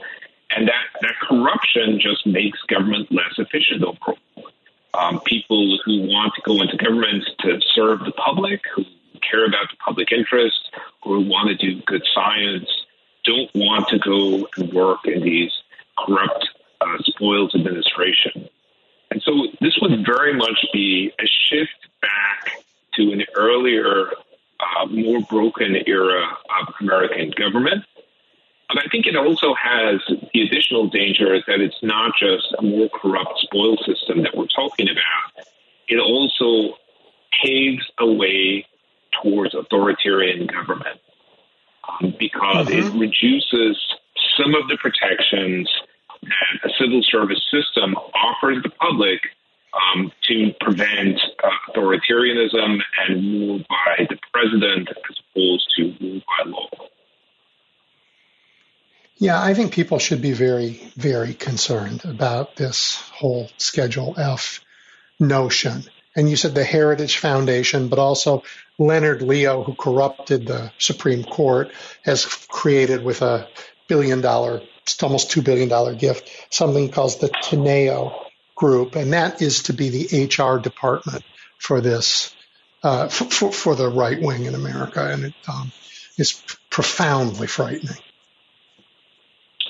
Yeah, it's uh, you know I think what heritage signifies and what Leo um, signifies is the way in which Trump has, in some degree, captured uh, the core interests of the Republican Party. Uh, these these were organizations and interests that existed before Trump, and they have choices about whether to want to align themselves with Trump, but they, they very much have at this point. Even in the aftermath of January 6th, even in the aftermath of threats to the election, they still see no problem with handing Trump with more and more powers. And I, yeah, you know, I always go back to being radical. Yeah, it's yeah, it is not is not about conservatism. Um, it, and you know, in some ways, the the one area where Trump has broken with the Federalist Society is that he he believed their um, political appointees in government were not radical enough that they wouldn't um, offer justifications for illegal actions that Trump wanted to take. And so he's now going to recruit a set of lawyers to serve as general counsels in government. And these are sort of the internal referees about what is legal and what is not legal to do. He wants a set of lawyers who are going to just greenlight every action that he wants to take place. Yeah. And, you know, I, I sometimes think about um, let, let, me just give an example here of the first impeachment where Trump was withholding arms from the Ukraine in order to engage in political blackmail. Uh, and at the time, he had one of these general counsels at the Office of Management and Budget who said, uh, That's okay. We, we think this is legal, even though you had career civil servants both at the Pentagon and in the Office of Management and Budget saying, we do not believe this is legal. And it turned out they were right. Um, and they were overruled. Um, some of those people resigned afterwards. Uh, but with something like Schedule F in place, Trump would simply fire them. Um, we will yeah. lose that pushback within the government against illegal actions. Yeah. On a happier note, since you brought up Ukraine and since your expertise is in effective governing. Um, in the crucible of war and what happens, you looked at the government of Ukraine and talked about how it adapted to the realities of war. And you found a sort of remarkable kind of digital resistance. the, the, the man is coming on after you is going to talk about Ukraine. So I, I think this is a great transition. Would you just talk about what governments can do when they're under stress? Some, sometimes uh, being under that sort of stress is the mother of innovation. That you're when your back is against the wall, you can do amazing things. And Zelensky, before he became a wartime president, his primary identity was he got elected as a guy who promised we're going to move away from a sort of traditional communist era paperwork driven approach to bureaucracy, and we're going to put the state on a smartphone. Um, and so this was already in the works, moving more and more public services onto a digital space, using data in a way that links public services across agencies. Uh, that was in the works when the pandemic struck. Um, and it was already in place when the war happened. And so one of the things that happened then is, you know, you have, you're talking about millions and millions of displaced people, both within Ukraine and then in other parts of Europe, that they can use their smartphones to still connect with government, um, still get help from the Ukrainian government, or still get um, um, welfare services if you're displaced or looking for housing. Uh, and so, you know, that this provided the capacity of the government to continue providing basic services that, in you know, just five or ten years earlier, they would have been unable to do, and it would have been much easier for Russia to reduce morale within the population, to see many more people struggling to get help and services. So it really is an impressive story. Well, I, that's a great place for us to end. Just knowing that government can respond, can do things, and the and your point that you know politicizing the uh, the operations in government is the best way to ensure that that doesn't happen. Hey, tell everybody quickly how they can follow your work. So I write, as you mentioned earlier, this uh, blog called "Can We Still Govern?" You can subscribe to that. You get a free email uh, every week or so, or you can find me on Blue Sky or on Threads, and I am no longer very active on Twitter. yeah, me either. All right. Well, thank you so much for your time today. I really appreciate it, and uh, happy uh, holidays to you. To you also. Great to talk to you. Thank you. Bye. Bye. All right, everybody, we're going to take a break from the news, and when we come back, we'll be joined by Lieutenant Colonel Alexander Vindman. Stay tuned. You're looking at the big picture with Edwin Eisendrath on WCPT 820. Okay, everybody, real treat for you. Uh, Lieutenant Colonel Alexander Vindman is back with us. He and I last spoke in March of 2022. I think that's when it was, just after he published his book, Here Right Matters. He is, of course, the former director of European Affairs and the National Security Council, the whistleblower who uncovered Donald Trump's efforts to pervert the presidency by extorting Ukraine.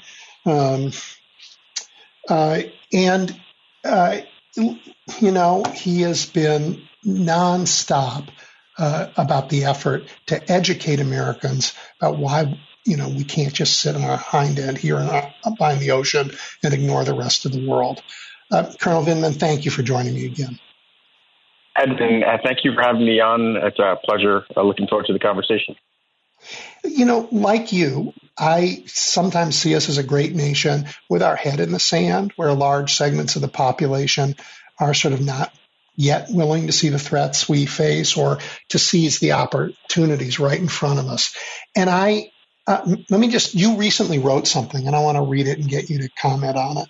You said, I and likely too many other analysts couched the Ukraine war in terms of advancing U.S. interests. If I could go back two years, I would know to encourage the policy community to frame the war in terms of present, preventing the worst case scenario outcomes.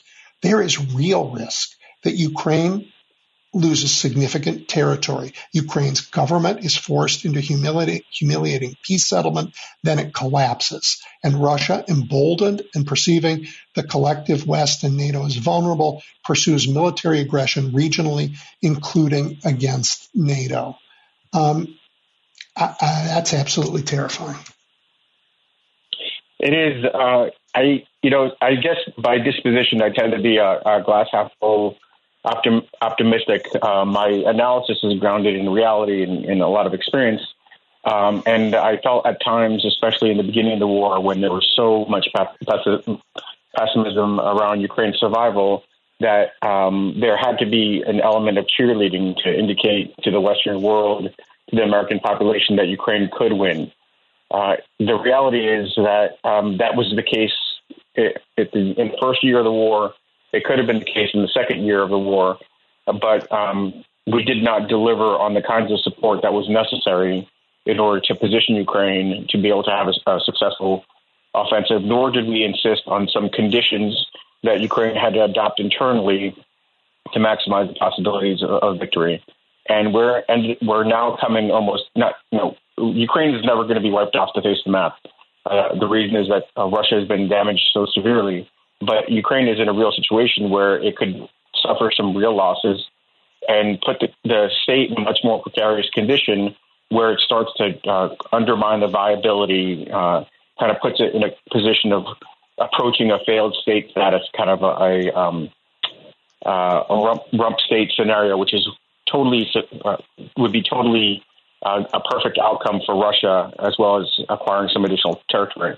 So instead of just talking about you know the possibilities of victory, we also need to recognize that in coming full circle and in the reality where Russia could end up winning, uh, this is deeply disastrous for the United States.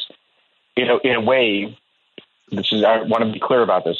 This wouldn't be in no way an outcome, a positive outcome for Ukraine, but in a way, if Ukraine had lost quickly in the first, you know, week of the war, we would have chalked up Ukraine's loss to a small state fighting a large state and being overwhelmed by a superpower. And that kind of would seem reasonable to us. That would seem okay. That's unfortunately the way the world works. The strong prey on the weak, and uh, that and there's not justice. But after two years of war, in which we said, as long as it takes, and put so many resources beyond Ukraine, it'd be deeply, deeply embarrassing if Russia were to be successful, if Russia were to win, because it wouldn't be just a defeat of Ukraine, it would be a defeat of the United States and the Western world. And it really would make the, our Western world look a lot more brittle. Our adversaries could would then start to ask questions like, can the U.S. actually win a war? If you think about how things ended up in in Iraq and Afghanistan, Iraq actually is you know still unsettled, but Afghanistan uh, could be chalked up as a loss. Vietnam, some of the other uh, conflicts. The question our adversaries could ask is, can the U.S. really win a war? And that is a disastrous outcome. That is one that invites attacks. That is one that invites instability, uh, and um, that's what what worries me right now. Yeah, I mean, I want to say the quiet part out loud. Um, if if Ukraine becomes unstable because they've lost much territory, their government loses face, it collapses, and Russia gets the idea, hey, we can just keep rolling. And if they take on a NATO country, we're in a we're in a we're in a global war like we haven't seen since 1945. And I don't, you know, people aren't alive. They don't remember how many millions of people were slaughtered. Um, and, and, that's if we decide that we still want to defend a rules based order, or Donald Trump's president, and we say, you know what, we really want to go back to the, the era when they're just empires and Russia can have its chunk of Europe and China can have its chunk of Asia and we'll send our troops to Mexico or somewhere and um, we'll be in that world. But that world ultimately collapses in violence too. I think that's right. I think the fact is that um, we probably need to remember that with Ukraine in this war and successful, it's a brushback to to Russia, to brush back to Russia's imperial aspirations, to brush back to authoritarianism at large. That uh, the use of military force to acquire territory is a, a fool's errand. Uh, but it could easily be the opposite, where Russia is proven right and our adversaries draw different conclusions.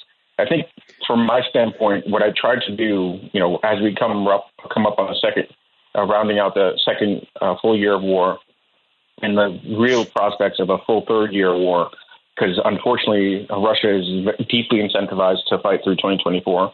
is paint a real stark picture about the dangers for Ukraine, for Europe, and for the United States, and cast it from that standpoint to to try to drive some actions from Congress to pass Ukraine aid, additional Ukraine aid, to drive some uh, some realistic assessments or reassessments from the Biden administration that much more needs to be done. Um, what we provided in 2023 was not frankly adequate. Uh, it it didn't come in the right quantities. It didn't come in time. 2024, we actually still have opportunities, especially if we make investments in the next uh, several weeks, uh, next month or so. Uh, we're not going to get Ukraine aid passed before the end of the year, but there's a good, there's a reasonable chance that this happens in, in January.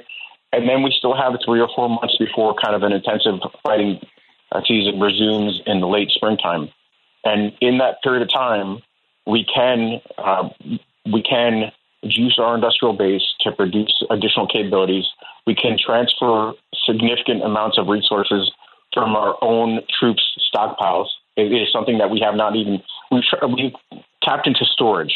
We've tapped into kind of um, our our ability to fight major wars, but we really haven't tap, tapped into kind of uh, at least the equipment sets from our operating force, from our troops. We could do that. We could hand those off to the Ukrainians. And we could invest in training and logistics. Those are major, major gaps. Logistics is weak. The, Ukrainians are not in the position where they could uh, resource the artillery required or the ammunition required for artillery battles for months. Uh, this is the same for repairing, servicing the mounds of equipment that we provided, but half of it's not in working order. Not through fault of the Ukrainians, but because things get battle damaged and there's normal more wear and tear, but we didn't provide the, the repair ports for it or the trained technicians. And training has been a huge gap, which is one of the things I pointed out in, in my uh, in this article you referenced. That yep. the Ukrainians have received baseline training, but they have not received the more kind of complex, comprehensive training to orchestrate battles, which are very complex in, in, in nature.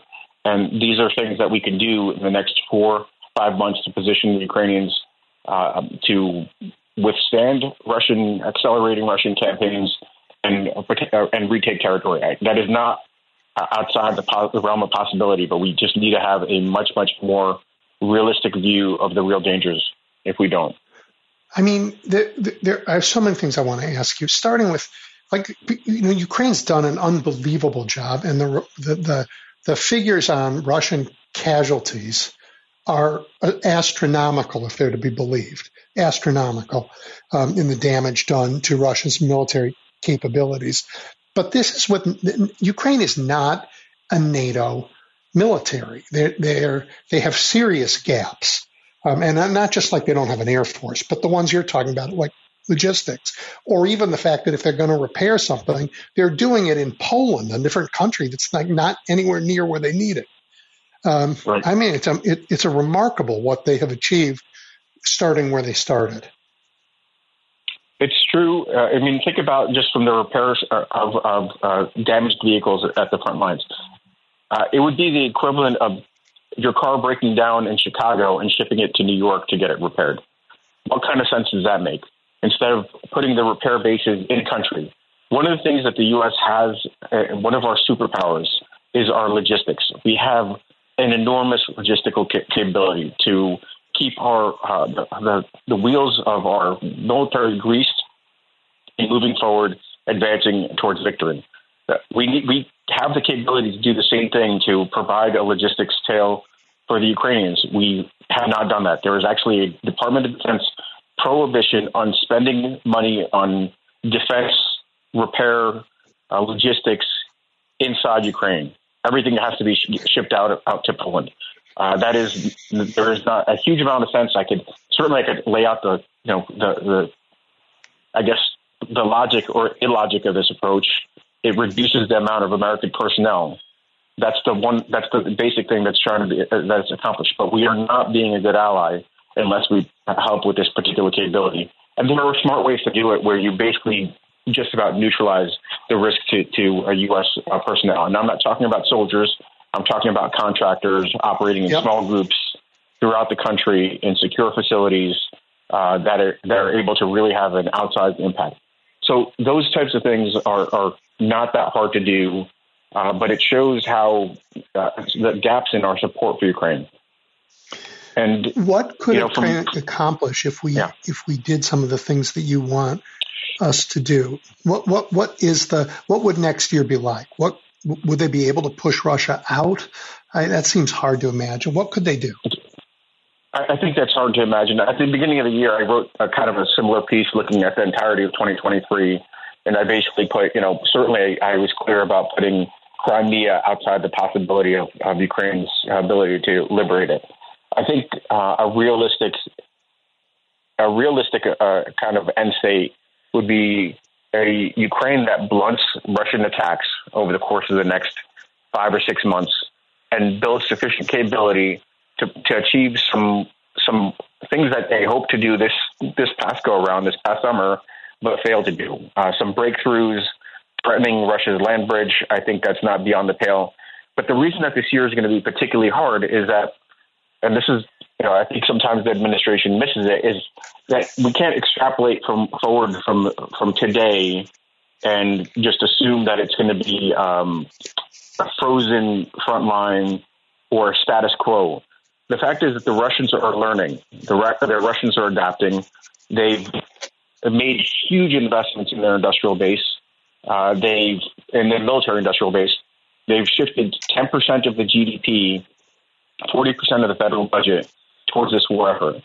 To put that in context, all of the money that all of the, the resources that Ukraine and the entirety of the West have pulled towards this war effort in 2023, Russia is matching on its own about $200 billion is what they're able to, uh, what the Russians have shifted to. So they're pr- producing more vehicles. They're producing drones, which is absolutely critical in this war. And what we haven't seen, and artillery, artillery is actually a major, major component of this war. They now uh, out, uh, outgun uh, Ukraine like they did at the beginning of the war. The Ukrainians were able to reduce those advantages, but now the, the Russians are outgunning them. But we are, we are also not accounting for the fact that Russia is four times the size of Ukraine uh, by per, uh, by uh, population. population. And I think the fact is that we could see a large scale mobilization after Putin's presidential election March, where he calls up hundreds of thousands of troops to land some major blows. And there's a couple of reasons for that. Obviously, he has his, his concrete objectives in Ukraine. He wants to crush an independent Ukraine and he could do that through military force. But I think he also sees the opportunity to deeply, deeply embarrass NATO and the U.S. And if he does that in the summer timeframe, it will be it, it will rock probably. I think there's a good chance it could rock the general election in 2024. That Biden will, would have been proven to be, uh, you know, the sec- a second time loser after Afghanistan, uh, and incapable of securing our interests overseas and that's the, you know, I, do I believe that? No, but that's what Putin would like to cast that image. And I think he would probably try to do something in that uh, summer, fall timeframe with the intent of uh, influencing our elections here. Is there, um, so we're on, this is all defense. Putin is aggressive, being aggressive. And, and what you're talking about are ways to defend both Ukraine and the United States, frankly, from Putin's aggression. Is there any, I mean, what have we done to make him pay a price? Sanctions, I suppose. But, I mean, does he have allies around the world we can put pressure on in ways we haven't? Uh, there are ways we could pressure Russia directly. Our sanctions have had a bite, and they'll have a long term bite, uh, but they are not sufficiently austere to drive Putin's decision making. If you take a look at the impact on uh, Russia's GDP, it's really been like a percentage point or two, not anything catastrophic. And the, biggest impact that we could have had, uh, we still have, but this is unpalatable, especially in an, in an election year, is to sanction Russian oil. That would create shockwaves in the uh, in the global uh, oil and, and, energy markets. Um, oil prices would, would spike and would, trigger another round of inflation, so that's unlikely. But if we had made that decision earlier uh, and really, really punished Russia's ability to generate revenue in a tax base, that would have had some calcul- uh, some impact on his calculus. Uh, we could still do something. We could price cap. We could reduce the, the amount of revenue that Putin could generate. Uh, it's sixty dollars a barrel now. We could reduce it for, uh, to forty dollars a barrel just to make sure. You know, he's still going to want to uh, sell it. He's still going to need to that um, that revenue, but he just won't be able to generate enough, you know, of that profit uh, to really juice his his uh, economy. So that's one thing we could do. There are secondary sanctions we could apply because one of the things we try to do effectively, and we we've been hit or miss on this, is dual use technologies, the ability to uh, help Russia um, produce military material. And that's not coming directly to Russia, but it's working its way through Kyrgyzstan in, in Central Asia. It's working its way through, um, that's one of the bigger markets, but it's working its way through Azerbaijan uh, and Turkey yeah. and, and places like that. So we could really kind of ratchet, ratchet up uh, um, our secondary sanctions to warn off uh, the, this transfer of, of, technology. Those are kind of big stakes. In terms of allies, um, one of the biggest allies is India, but we're also trying to uh, develop a friendly relationship with them to hedge against China. China's been on the sidelines. Uh, they may get off on, off the sidelines if it looks like Russia is about to strike a, a decisive uh, blow and, and win uh, against Ukraine. Um, we can't really do that much more against uh, North Korea because we've been sanctioned. But uh, there might be some other options in that regard. Unfortunately, you know, two years in, uh, we've kind of showed our cards to a certain extent what we're willing to do, and our adversaries kind of know those limits and are going to figure out how to, you know, operate within those um, within those boundaries. Interesting. I, I heard the um, uh, Mike Johnson, the Speaker of the House, uh, say this week, "Hey, you know, we we might we, would like to support Ukraine, but we don't understand what the end game is for our aid." What did he mean by that, and what kind of an answer can anybody ever give about what's yeah. the end game for giving aid to a country that's been attacked? It's a useful excuse. It's the the facade of being responsible, is what Johnson was trying to present there is, I mean, wars are uh, difficult and inherently unpredictable. We didn't expect to be involved in Vietnam for, for a decade. We didn't expect to be involved in, in Iraq and Afghanistan for, for nearly 20 years combined um, between the two conflicts. I think, you know, we could do, attempt to define our objectives, uh, but in terms of being able to kind of mark on a particular program, uh, that's a, just a, a patently absurd notion. The kinds of things we can do is we could best posture Ukraine for success. And Mike Johnson received intel briefings.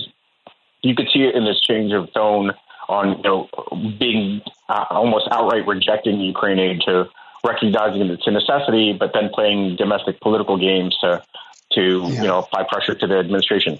The bottom line is that he well knows, uh, oh, any responsible party well knows that th- this is essential absent U.S. security assistance, absent U.S. budgetary support, this very kind of dire picture for 2024 turns close to catastrophic. And it's pretty clear that, um, I guess at this point, if I, if I could prognosticate, it seems clear that there's probably a deal to be had eventually, maybe in the next month, um, where responsible parties could get together and pass Ukraine aid but it's been precarious all along. It's precarious through the summer. Nothing got passed. McCarthy, the former speaker, was fired, delayed uh, Ukraine aid. Ukraine's kind of been, you know, on a shoestring for, for quite some time. Uh, and this aid needs to come sooner, and it must come if we don't want a disastrous outcome. So I think um, Johnson on the uh, House side and a Senate leadership, including McConnell, uh, need to need to need to figure out done. what is the minimum floor for what they want to get and settle and get this thing done so like this Ukraine aid can pass.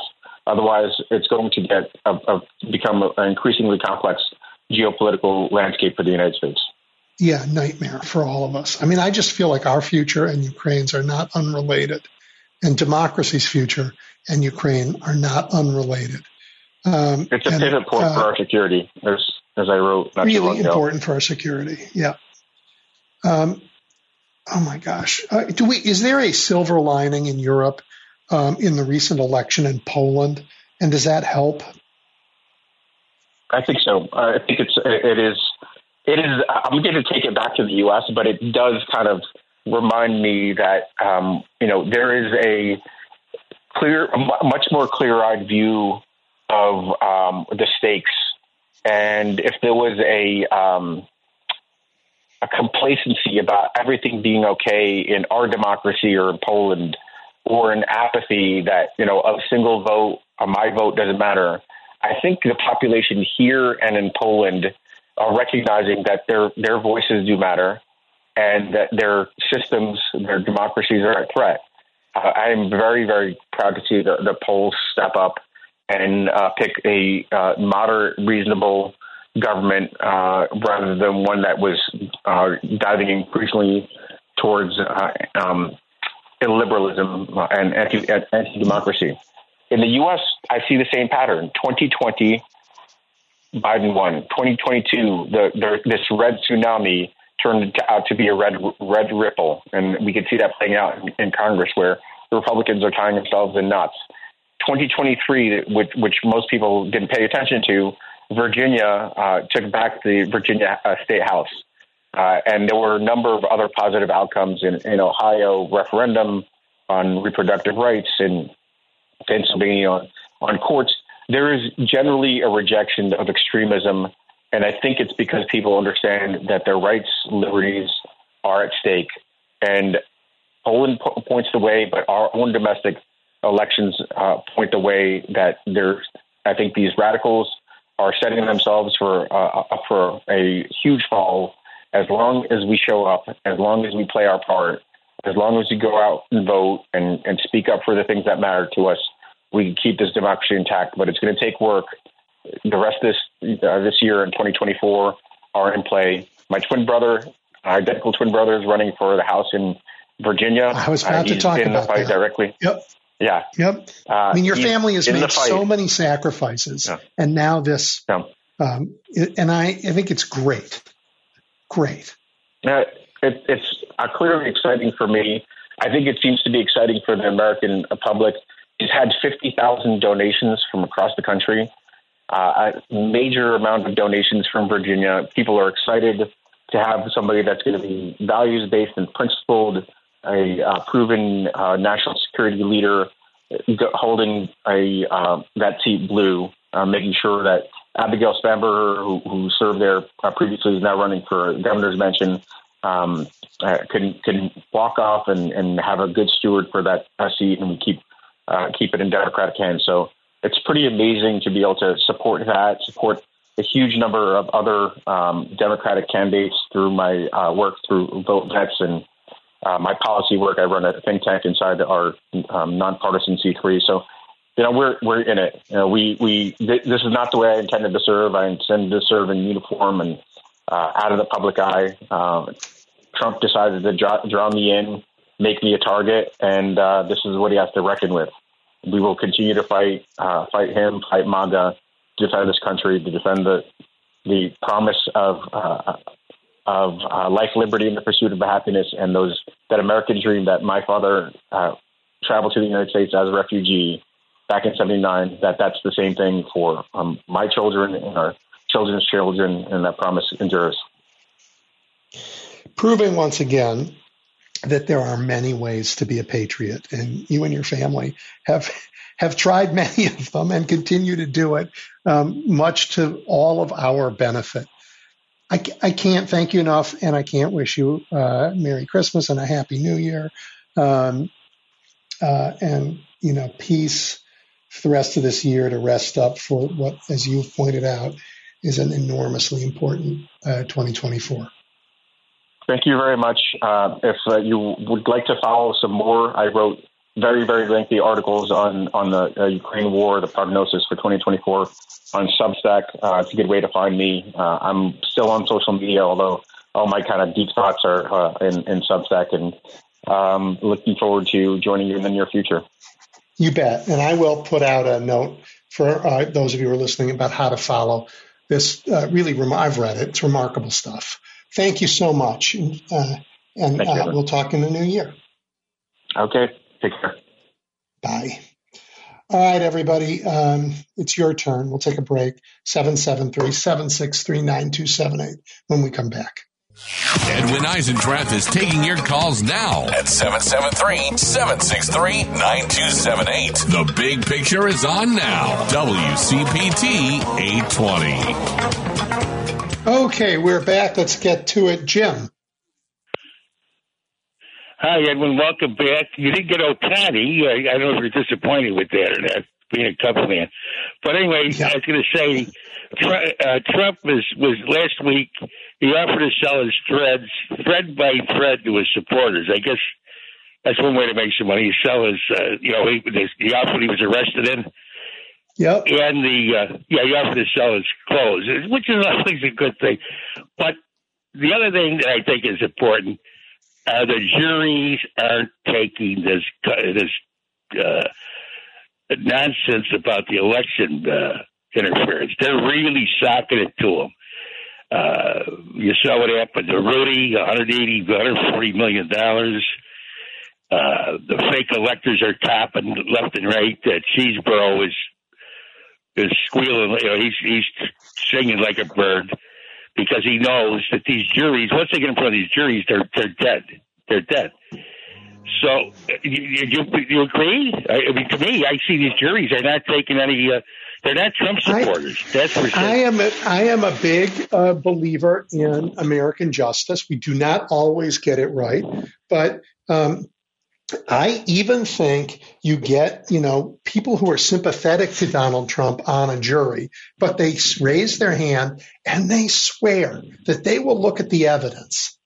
And now they're in a room with their fellow jurors, not with Fox News. They're in a courtroom and, and they're, and they're seeing the real evidence and they're hearing the real testimony. Um, and, and they, and they are asked to make a judgment based on that not Fox News, not Breitbart. I think he's going down. And, you know, Rudy, um, the, the, it, I mean, there are consequences to ruining people's lives for your political gain. And, and, uh, Rudy uh, deserves what happened to him. He's guilty. Um, the penalty is is stiff. I don't think, like Alex Jones, I don't think he'll ever pay all of it. I don't think he has the money. Um, but the rest of his life, this debt is hanging over his head, um, and we're not done with him. You know, he's he's I, a defendant I in other places. I don't care if you're a Trump supporter or if you're in the cult or whatever you are. If you're sitting in the room with 12 jurors and you're looking at each other in the eye and you're looking at the evidence, you want your conscience to be clear when you walk out of that room. You don't want to be. Uh, you, you, that, that's the most important thing. And again, when, good to hear you back and, and have a good week. It's raining like uh, take care of it. Take care, bye. You bet. Th- thank you, Jim. All right, Paul, how's it going? Well, Edwin, I was just going to kind of review 2023 with you, and good year. I think you probably agree that it was um, uh, on balance, a positive sign going forward into 2024. I, I, I know you, even if I said it wasn't, you would be the optimist and say that it that it is. That was a 2023 was something to celebrate rather than to lament, right? I agree. It doesn't mean that the that, that the MAGA crowd isn't hurting people, that they aren't doing terrible things, that they aren't causing real damage, but the majority has is awake to their game and doesn't like it. But it, I guess, just on a personal level, and you and I are kind of about similar vintage, I think, uh, you know, give or take a year. I've yep. never felt this way about America before. I've never felt this deeply dismayed about what's happening. Um, I mean, there have been times, um, most of my life, American politics has not gone my way. Um, so I've been used to being in the minority and you know things not being the way I would like them, but uh, I always felt optimistic that it will things will get better in terms of not not everything I I will get everything I want for Christmas, but doesn't mean it won't be a decent Christmas. But it's just the I think like what Jim was talking about. I mean, to hear people like Rudy Giuliani say, I told the truth, and the reporter's saying, but there were no facts. He's, oh, you bet there are. Stay tuned. And he says that because he's not, he's only saying that to the people who won't listen to anything. Oh, yeah, okay, that's right. People who, who don't want to listen to the truth. To have so many people that have no interest in the truth is uh, it's alarming. I I am less dismayed than I have been. Oh, I, have never been really. I'm I'm proud of America. I you know they, yes there are liars and there are people who have you know who don't pay for news. They just don't pay for it. They, they got other things going on. So what they get is what they hear on Fox and on the you know there's a lot of money spent on the right wing to to get its story. You and I talk on this radio station but there are thousands of right wing radio stations around the country getting that word out, you know, um, and yet, and yet this year, Americans have seemed to have said, you know, I think we've had enough of this. You want to take over my school board? Get your hands off of it. You think you're going to run the tables in Virginia? Nope, you're not. I mean, I think regular people have said this is appalling. Now, the fact that like 30% of Americans are still in the Trump camp is, you know, uh, kind of a shock to you and me, but they don't live in the, you know, in the world of information. They live in that crazy bubble. Um, but I think is that, that the people who don't live in that bubble are determined to pop it this year. Yeah, I yeah. just think we're, and we're I, you know, yeah. Yep. Go ahead. I, I think that um, when you t- take a look at some of the the detailed things like you just mentioned, the the particulars, yeah, there were very few things to be so-called blue about if you're blue. I mean, we were we did very well. Nothing really to lament, um, except for the, uh, the you know the, the atmosphere itself. Um, but I, I have to say, coming to the end of President Biden's first term, I I, I am rem- in remarkable ways much more satisfied and, and, and pleasantly surprised about him as a president than I ever thought I would be. I was I was, you know, lukewarm on him, but okay, I was going to vote for him, of course. But what we got was so much more, and the kind of president he's been, I have been so much more impressed with than I ever thought it would be. Yeah, I agree. I think he's been a, he's been a terrific president. I, I agree with that. Yeah. Um, and he, and not at an easy time for sure. Not an easy time. He had the he he has the way of keeping cool the, the, the kind of cool that that really uh, brings meaning to the old adage, you know, cooler heads will prevail. And when you, he's almost the poster boy for that. Yeah, really. Yeah. Absolutely. Um, and not just, you know, and do the right thing. I mean, cool headed and then do the right thing. I mean, on, yeah. on mismanagement of the economy, um, remarkable his man, you know, his management not just of getting the economy moving, but of reshaping it for the benefit of working women and men. Fabulous. His defense of our rights up against this revanchist court. Fabulous. Um, I think he's done a great job in foreign policy. I know that's a harder one for people, but I think he's done a, a, a remarkable job. And God knows the world is difficult.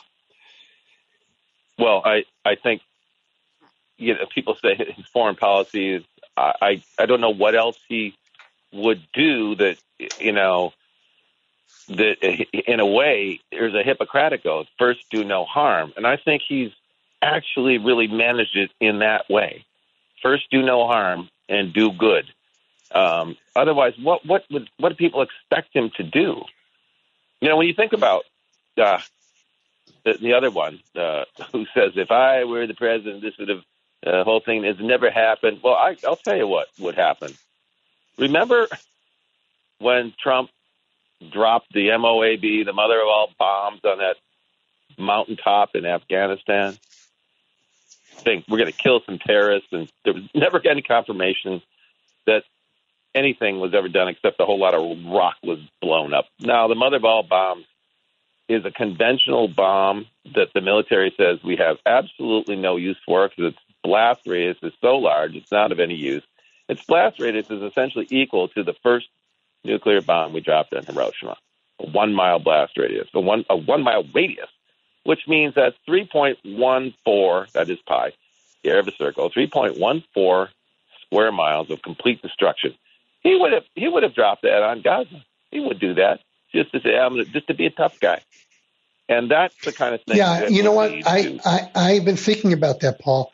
And and honestly, I don't know whether he would drop it on Gaza. I would expect he would we'd be at war with Iran. Yeah, he might drop it there. I mean, just the idea of expand. Look, the world isn't safer when you're at war all over the place. The idea right. is to make the world peaceful, to try and limit wars, and the fact that Ukraine has not yet boiled over into a full-on European war yeah. um, is because of brilliant leadership, uh, both uh, in, in, the White House and, frankly, in Ukraine and Europe. Uh, although these Republicans, man, they're going to stumble us into a bigger war by like linking the aid to whatever their domestic agenda is. Um, right. The fact that Israel Palestine hasn't expanded into a giant regional war that sucks everybody in, again, it's remarkably hard to keep these things contained in ways that don't kill hundreds of millions of people. And I, that's just not hyperbole, that's history. And the question being standing you know, we haven't, America has not won a war in almost 80 years. And it's because uh, we, our, our leadership keeps treating these things as political uh, props.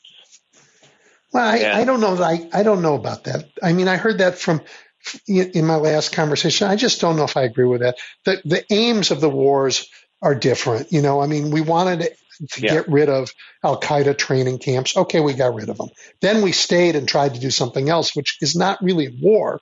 We used the military to try right. and rebuild a country in an image that yeah. had nothing to do with the culture of that country. That's crazy. Yeah. Right, and it, and that that bucks against history.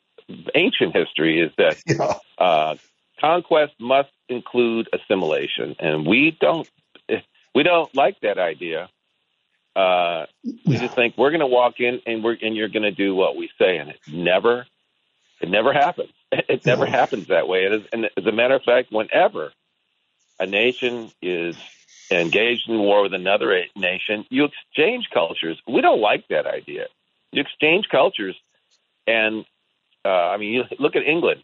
You know, it's kind of like uh, every other corner of uh, Piccadilly Circus is uh, well, you got bangers and mash, and then you'll have tandoori and uh, you know so, two, yeah. two restaurants. Tandoori, bangers and mash, and fish and chips on two corners, and uh, tandoori and vindaloo on the other two. So they they occupied India, and Eng- and now India occupies England. So it's, that's the way it goes. But we don't accept that. No, not even close. All right. Well, Paul, I hope you have a, a fabulous end of the year. Uh, happy holidays, and um, and you come geared up for what's to come. Same, same to you. We'll talk to you next year. You bet. Thanks. All right, um, Ron. I think you're next. Yes, uh, with the uh, fighting in, in, in the Gaza area and the fighting in the Ukraine, it, it doesn't seem that the United Nations is very effective. Uh, and, and I haven't heard anything from that organization. Uh, maybe I'm expecting too much. Yeah, well, you know, they they have not they're not very good in a crisis for sure. Mm-hmm. Right? That's not I mean they don't you know, they don't really have an army. They don't um, they they're they're supposed to help us set some rules that keep conflict from happening. Um, but uh, they were not successful, and they, there's nothing that they've done that's helpful in uh, the in the fighting in the Middle East for sure. Um, they were very slow, very slow to acknowledge um, the brutality of of the initial Hamas attack. Um, they've been much quicker to say the humanitarian crisis that's followed in Gaza is of a magnitude that we can't abide. But where they where I think they can be helpful will be it once there's a ceasefire, once there's a once they're done, they can be very helpful in the rebuilding. But I agree with you. Right now, useless, right. useless and infuriating. Yeah. Okay. Thank you. Thank you. You bet. You bet. Well, um, I want to um, spend a little time. Um, I should just say 773-763-9278 if you want to uh, join the conversation. But look, this has been an unbelievable year, right? And we we talk about, and many of you listen to sort of left leaning news or consume left leaning news, and it's filled with uh, the terrible things that the MAGA uh, uh, crowd is doing when they have power, right? What they're doing to women, unconscionable. What they did to that woman in Texas, drove her out of the state, threatened her life. Um, and she's not alone, right? Unconscionable what they've done to libraries and books and schools. Um, that they can't possibly give enough tax breaks to the wealthiest among us. Um, all these things, or I say without talking about the, you know, the just crazy, irresponsible, dangerous, um, baiting, but um, radical things that you hear from Donald Trump about uh, destroying democracy and just l'état c'est moi, I am the state right? Appalling, appalling stuff. We spend our time talking about that. Um, we spend less reminding each other that um, what was it that Churchill said? Americans will all, can always be counted on doing the right thing after they've exhausted all the other opportunities. And I think we have exhausted those other opportunities, and we know it. And you see it in state after state all over the country. Americans are talking to each other and saying, really, really? Is that really the road we want to, do we want to take this 250 year experiment just in time for our 250th birthday and throw it away? And Americans are saying, yeah, no, we don't. Now I know there's a hardcore and they're going to, and they're losing and in, in, in their panic, they are doing terrible things, terrible, hurtful things. Think about this as we have passed D-Day. We know we're going to win but there will still be terrible casualties. Anyway, that's how I look at the year to come. We are going to win, but they are going to, but, but we have to fight hard and there's still going to be terrible casualties. Dave, what do you think? Hey, Edwin. On um, hey. a couple of things I listening to you. Um, with that war Gaza, couple of weeks ago, I brought up that when it's over, and it's going to finally get over, who's going to end up paying for reconstruction? I felt it'd probably be us. Well, this morning I was watching on CNN, they were talking about all these other neighboring countries, and that would probably, and then along with pay, but didn't say that thing about Israel. And they're the ones causing all this destruction. And uh, that ain't right. And, uh, and when Paul mentioned about we ain't won a war in 80 years, I take a little exception to it. There's one who's a veteran of the Cold War. That's the last war we won. If you recall, we got them to take down the Berlin Wall, and the president in that, the, like uh, just before Reagan, you had Jimmy Carter. He's the last one that had been a, a military-minded man and a military man, and and you know kept the peace. You know, everybody after, you know, R squared and and then of course, yeah, yeah, okay, you had Bush the first. He was a former pilot and that, but you know, but yeah. they were all every one of them. They had war. Some we were somewhere overseas with war. So Jimmy Carter, and then Cold War. So that was only yeah. forty some years ago. Well, I mean, uh, the mindset is. I just let me challenge that mindset a little bit.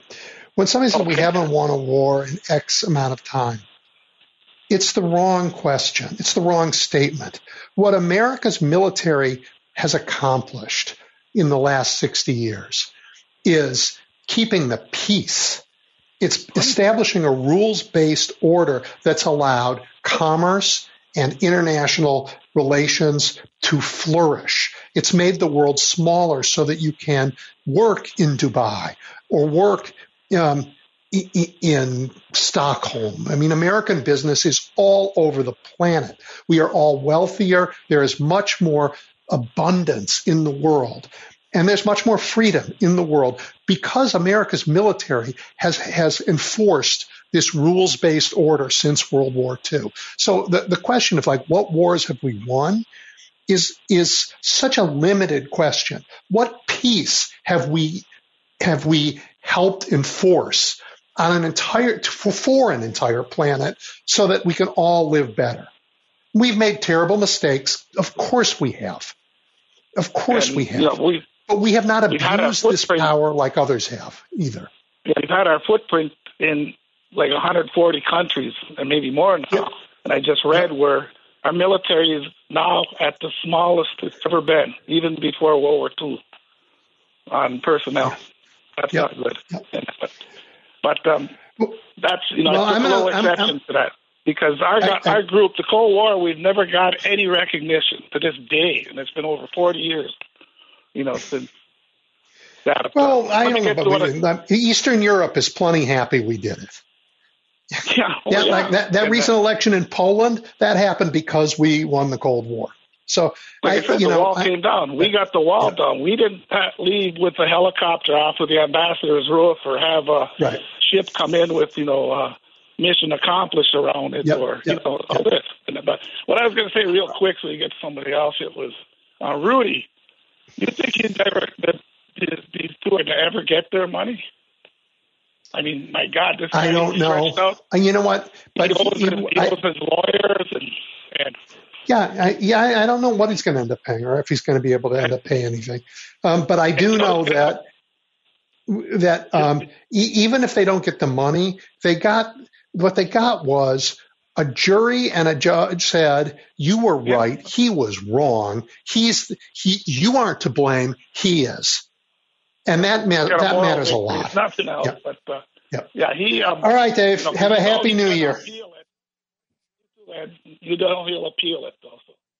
yeah good luck to him spend more money on the lawyers anyway ha- have a, enjoy the rest of your year and I will talk again in the new year David, you're next. Well, uh, oh, thanks, Edwin. Yeah, uh, to uh, follow uh, up with him and and yeah, Maybe you can hear me, right? Next. I'm here. Hello, hello. Can you hear me? Hello. Yes. Yeah, yeah. I uh, thanks, Edwin. I to follow up with that previous caller and to talk about Texas. Uh, you know, Texas has got a very corrupt attorney general. So hypothetically, the credit rating of the entire state, every bond issue, every school bond issue, every sewer bond issue, every library and you know functional aspect of government is in jeopardy because they've got a criminal that's uh, the attorney general of the state. So Chicago being a financial city, don't invest in Texas or you're really putting yourself at risk. And so let market forces uh, guide uh, Texas out of that trap. Sooner they get rid of Paxton, the sooner they get rid of Abbott, uh, they'll get into a, a healthy financial system. And uh, the issue about uh, the social contract you know, America was founded on the social contract that uh, the king pretended he was put in charge by God and that uh, he was basically not looking out for every sparrow. Uh, he was just taking all of the uh, taxes, the investment money for the regents, and taking it back to London and partying. So he wasn't reinvesting in the colonies. He was uh, basically creating a party with the taxes. And we decided that we could run our own lives, thank you, and we don't need a stinking king. And when you look at somebody like Donald Trump and Fox News and all of the scammers that have come because they claim that government should be run like a business are just flat liars. The government should be run like a nonprofit. And the nonprofit any of the sewers uh, uh, sewer money should be paid on making sure that sure the sewers work and the fresh water systems and the school money.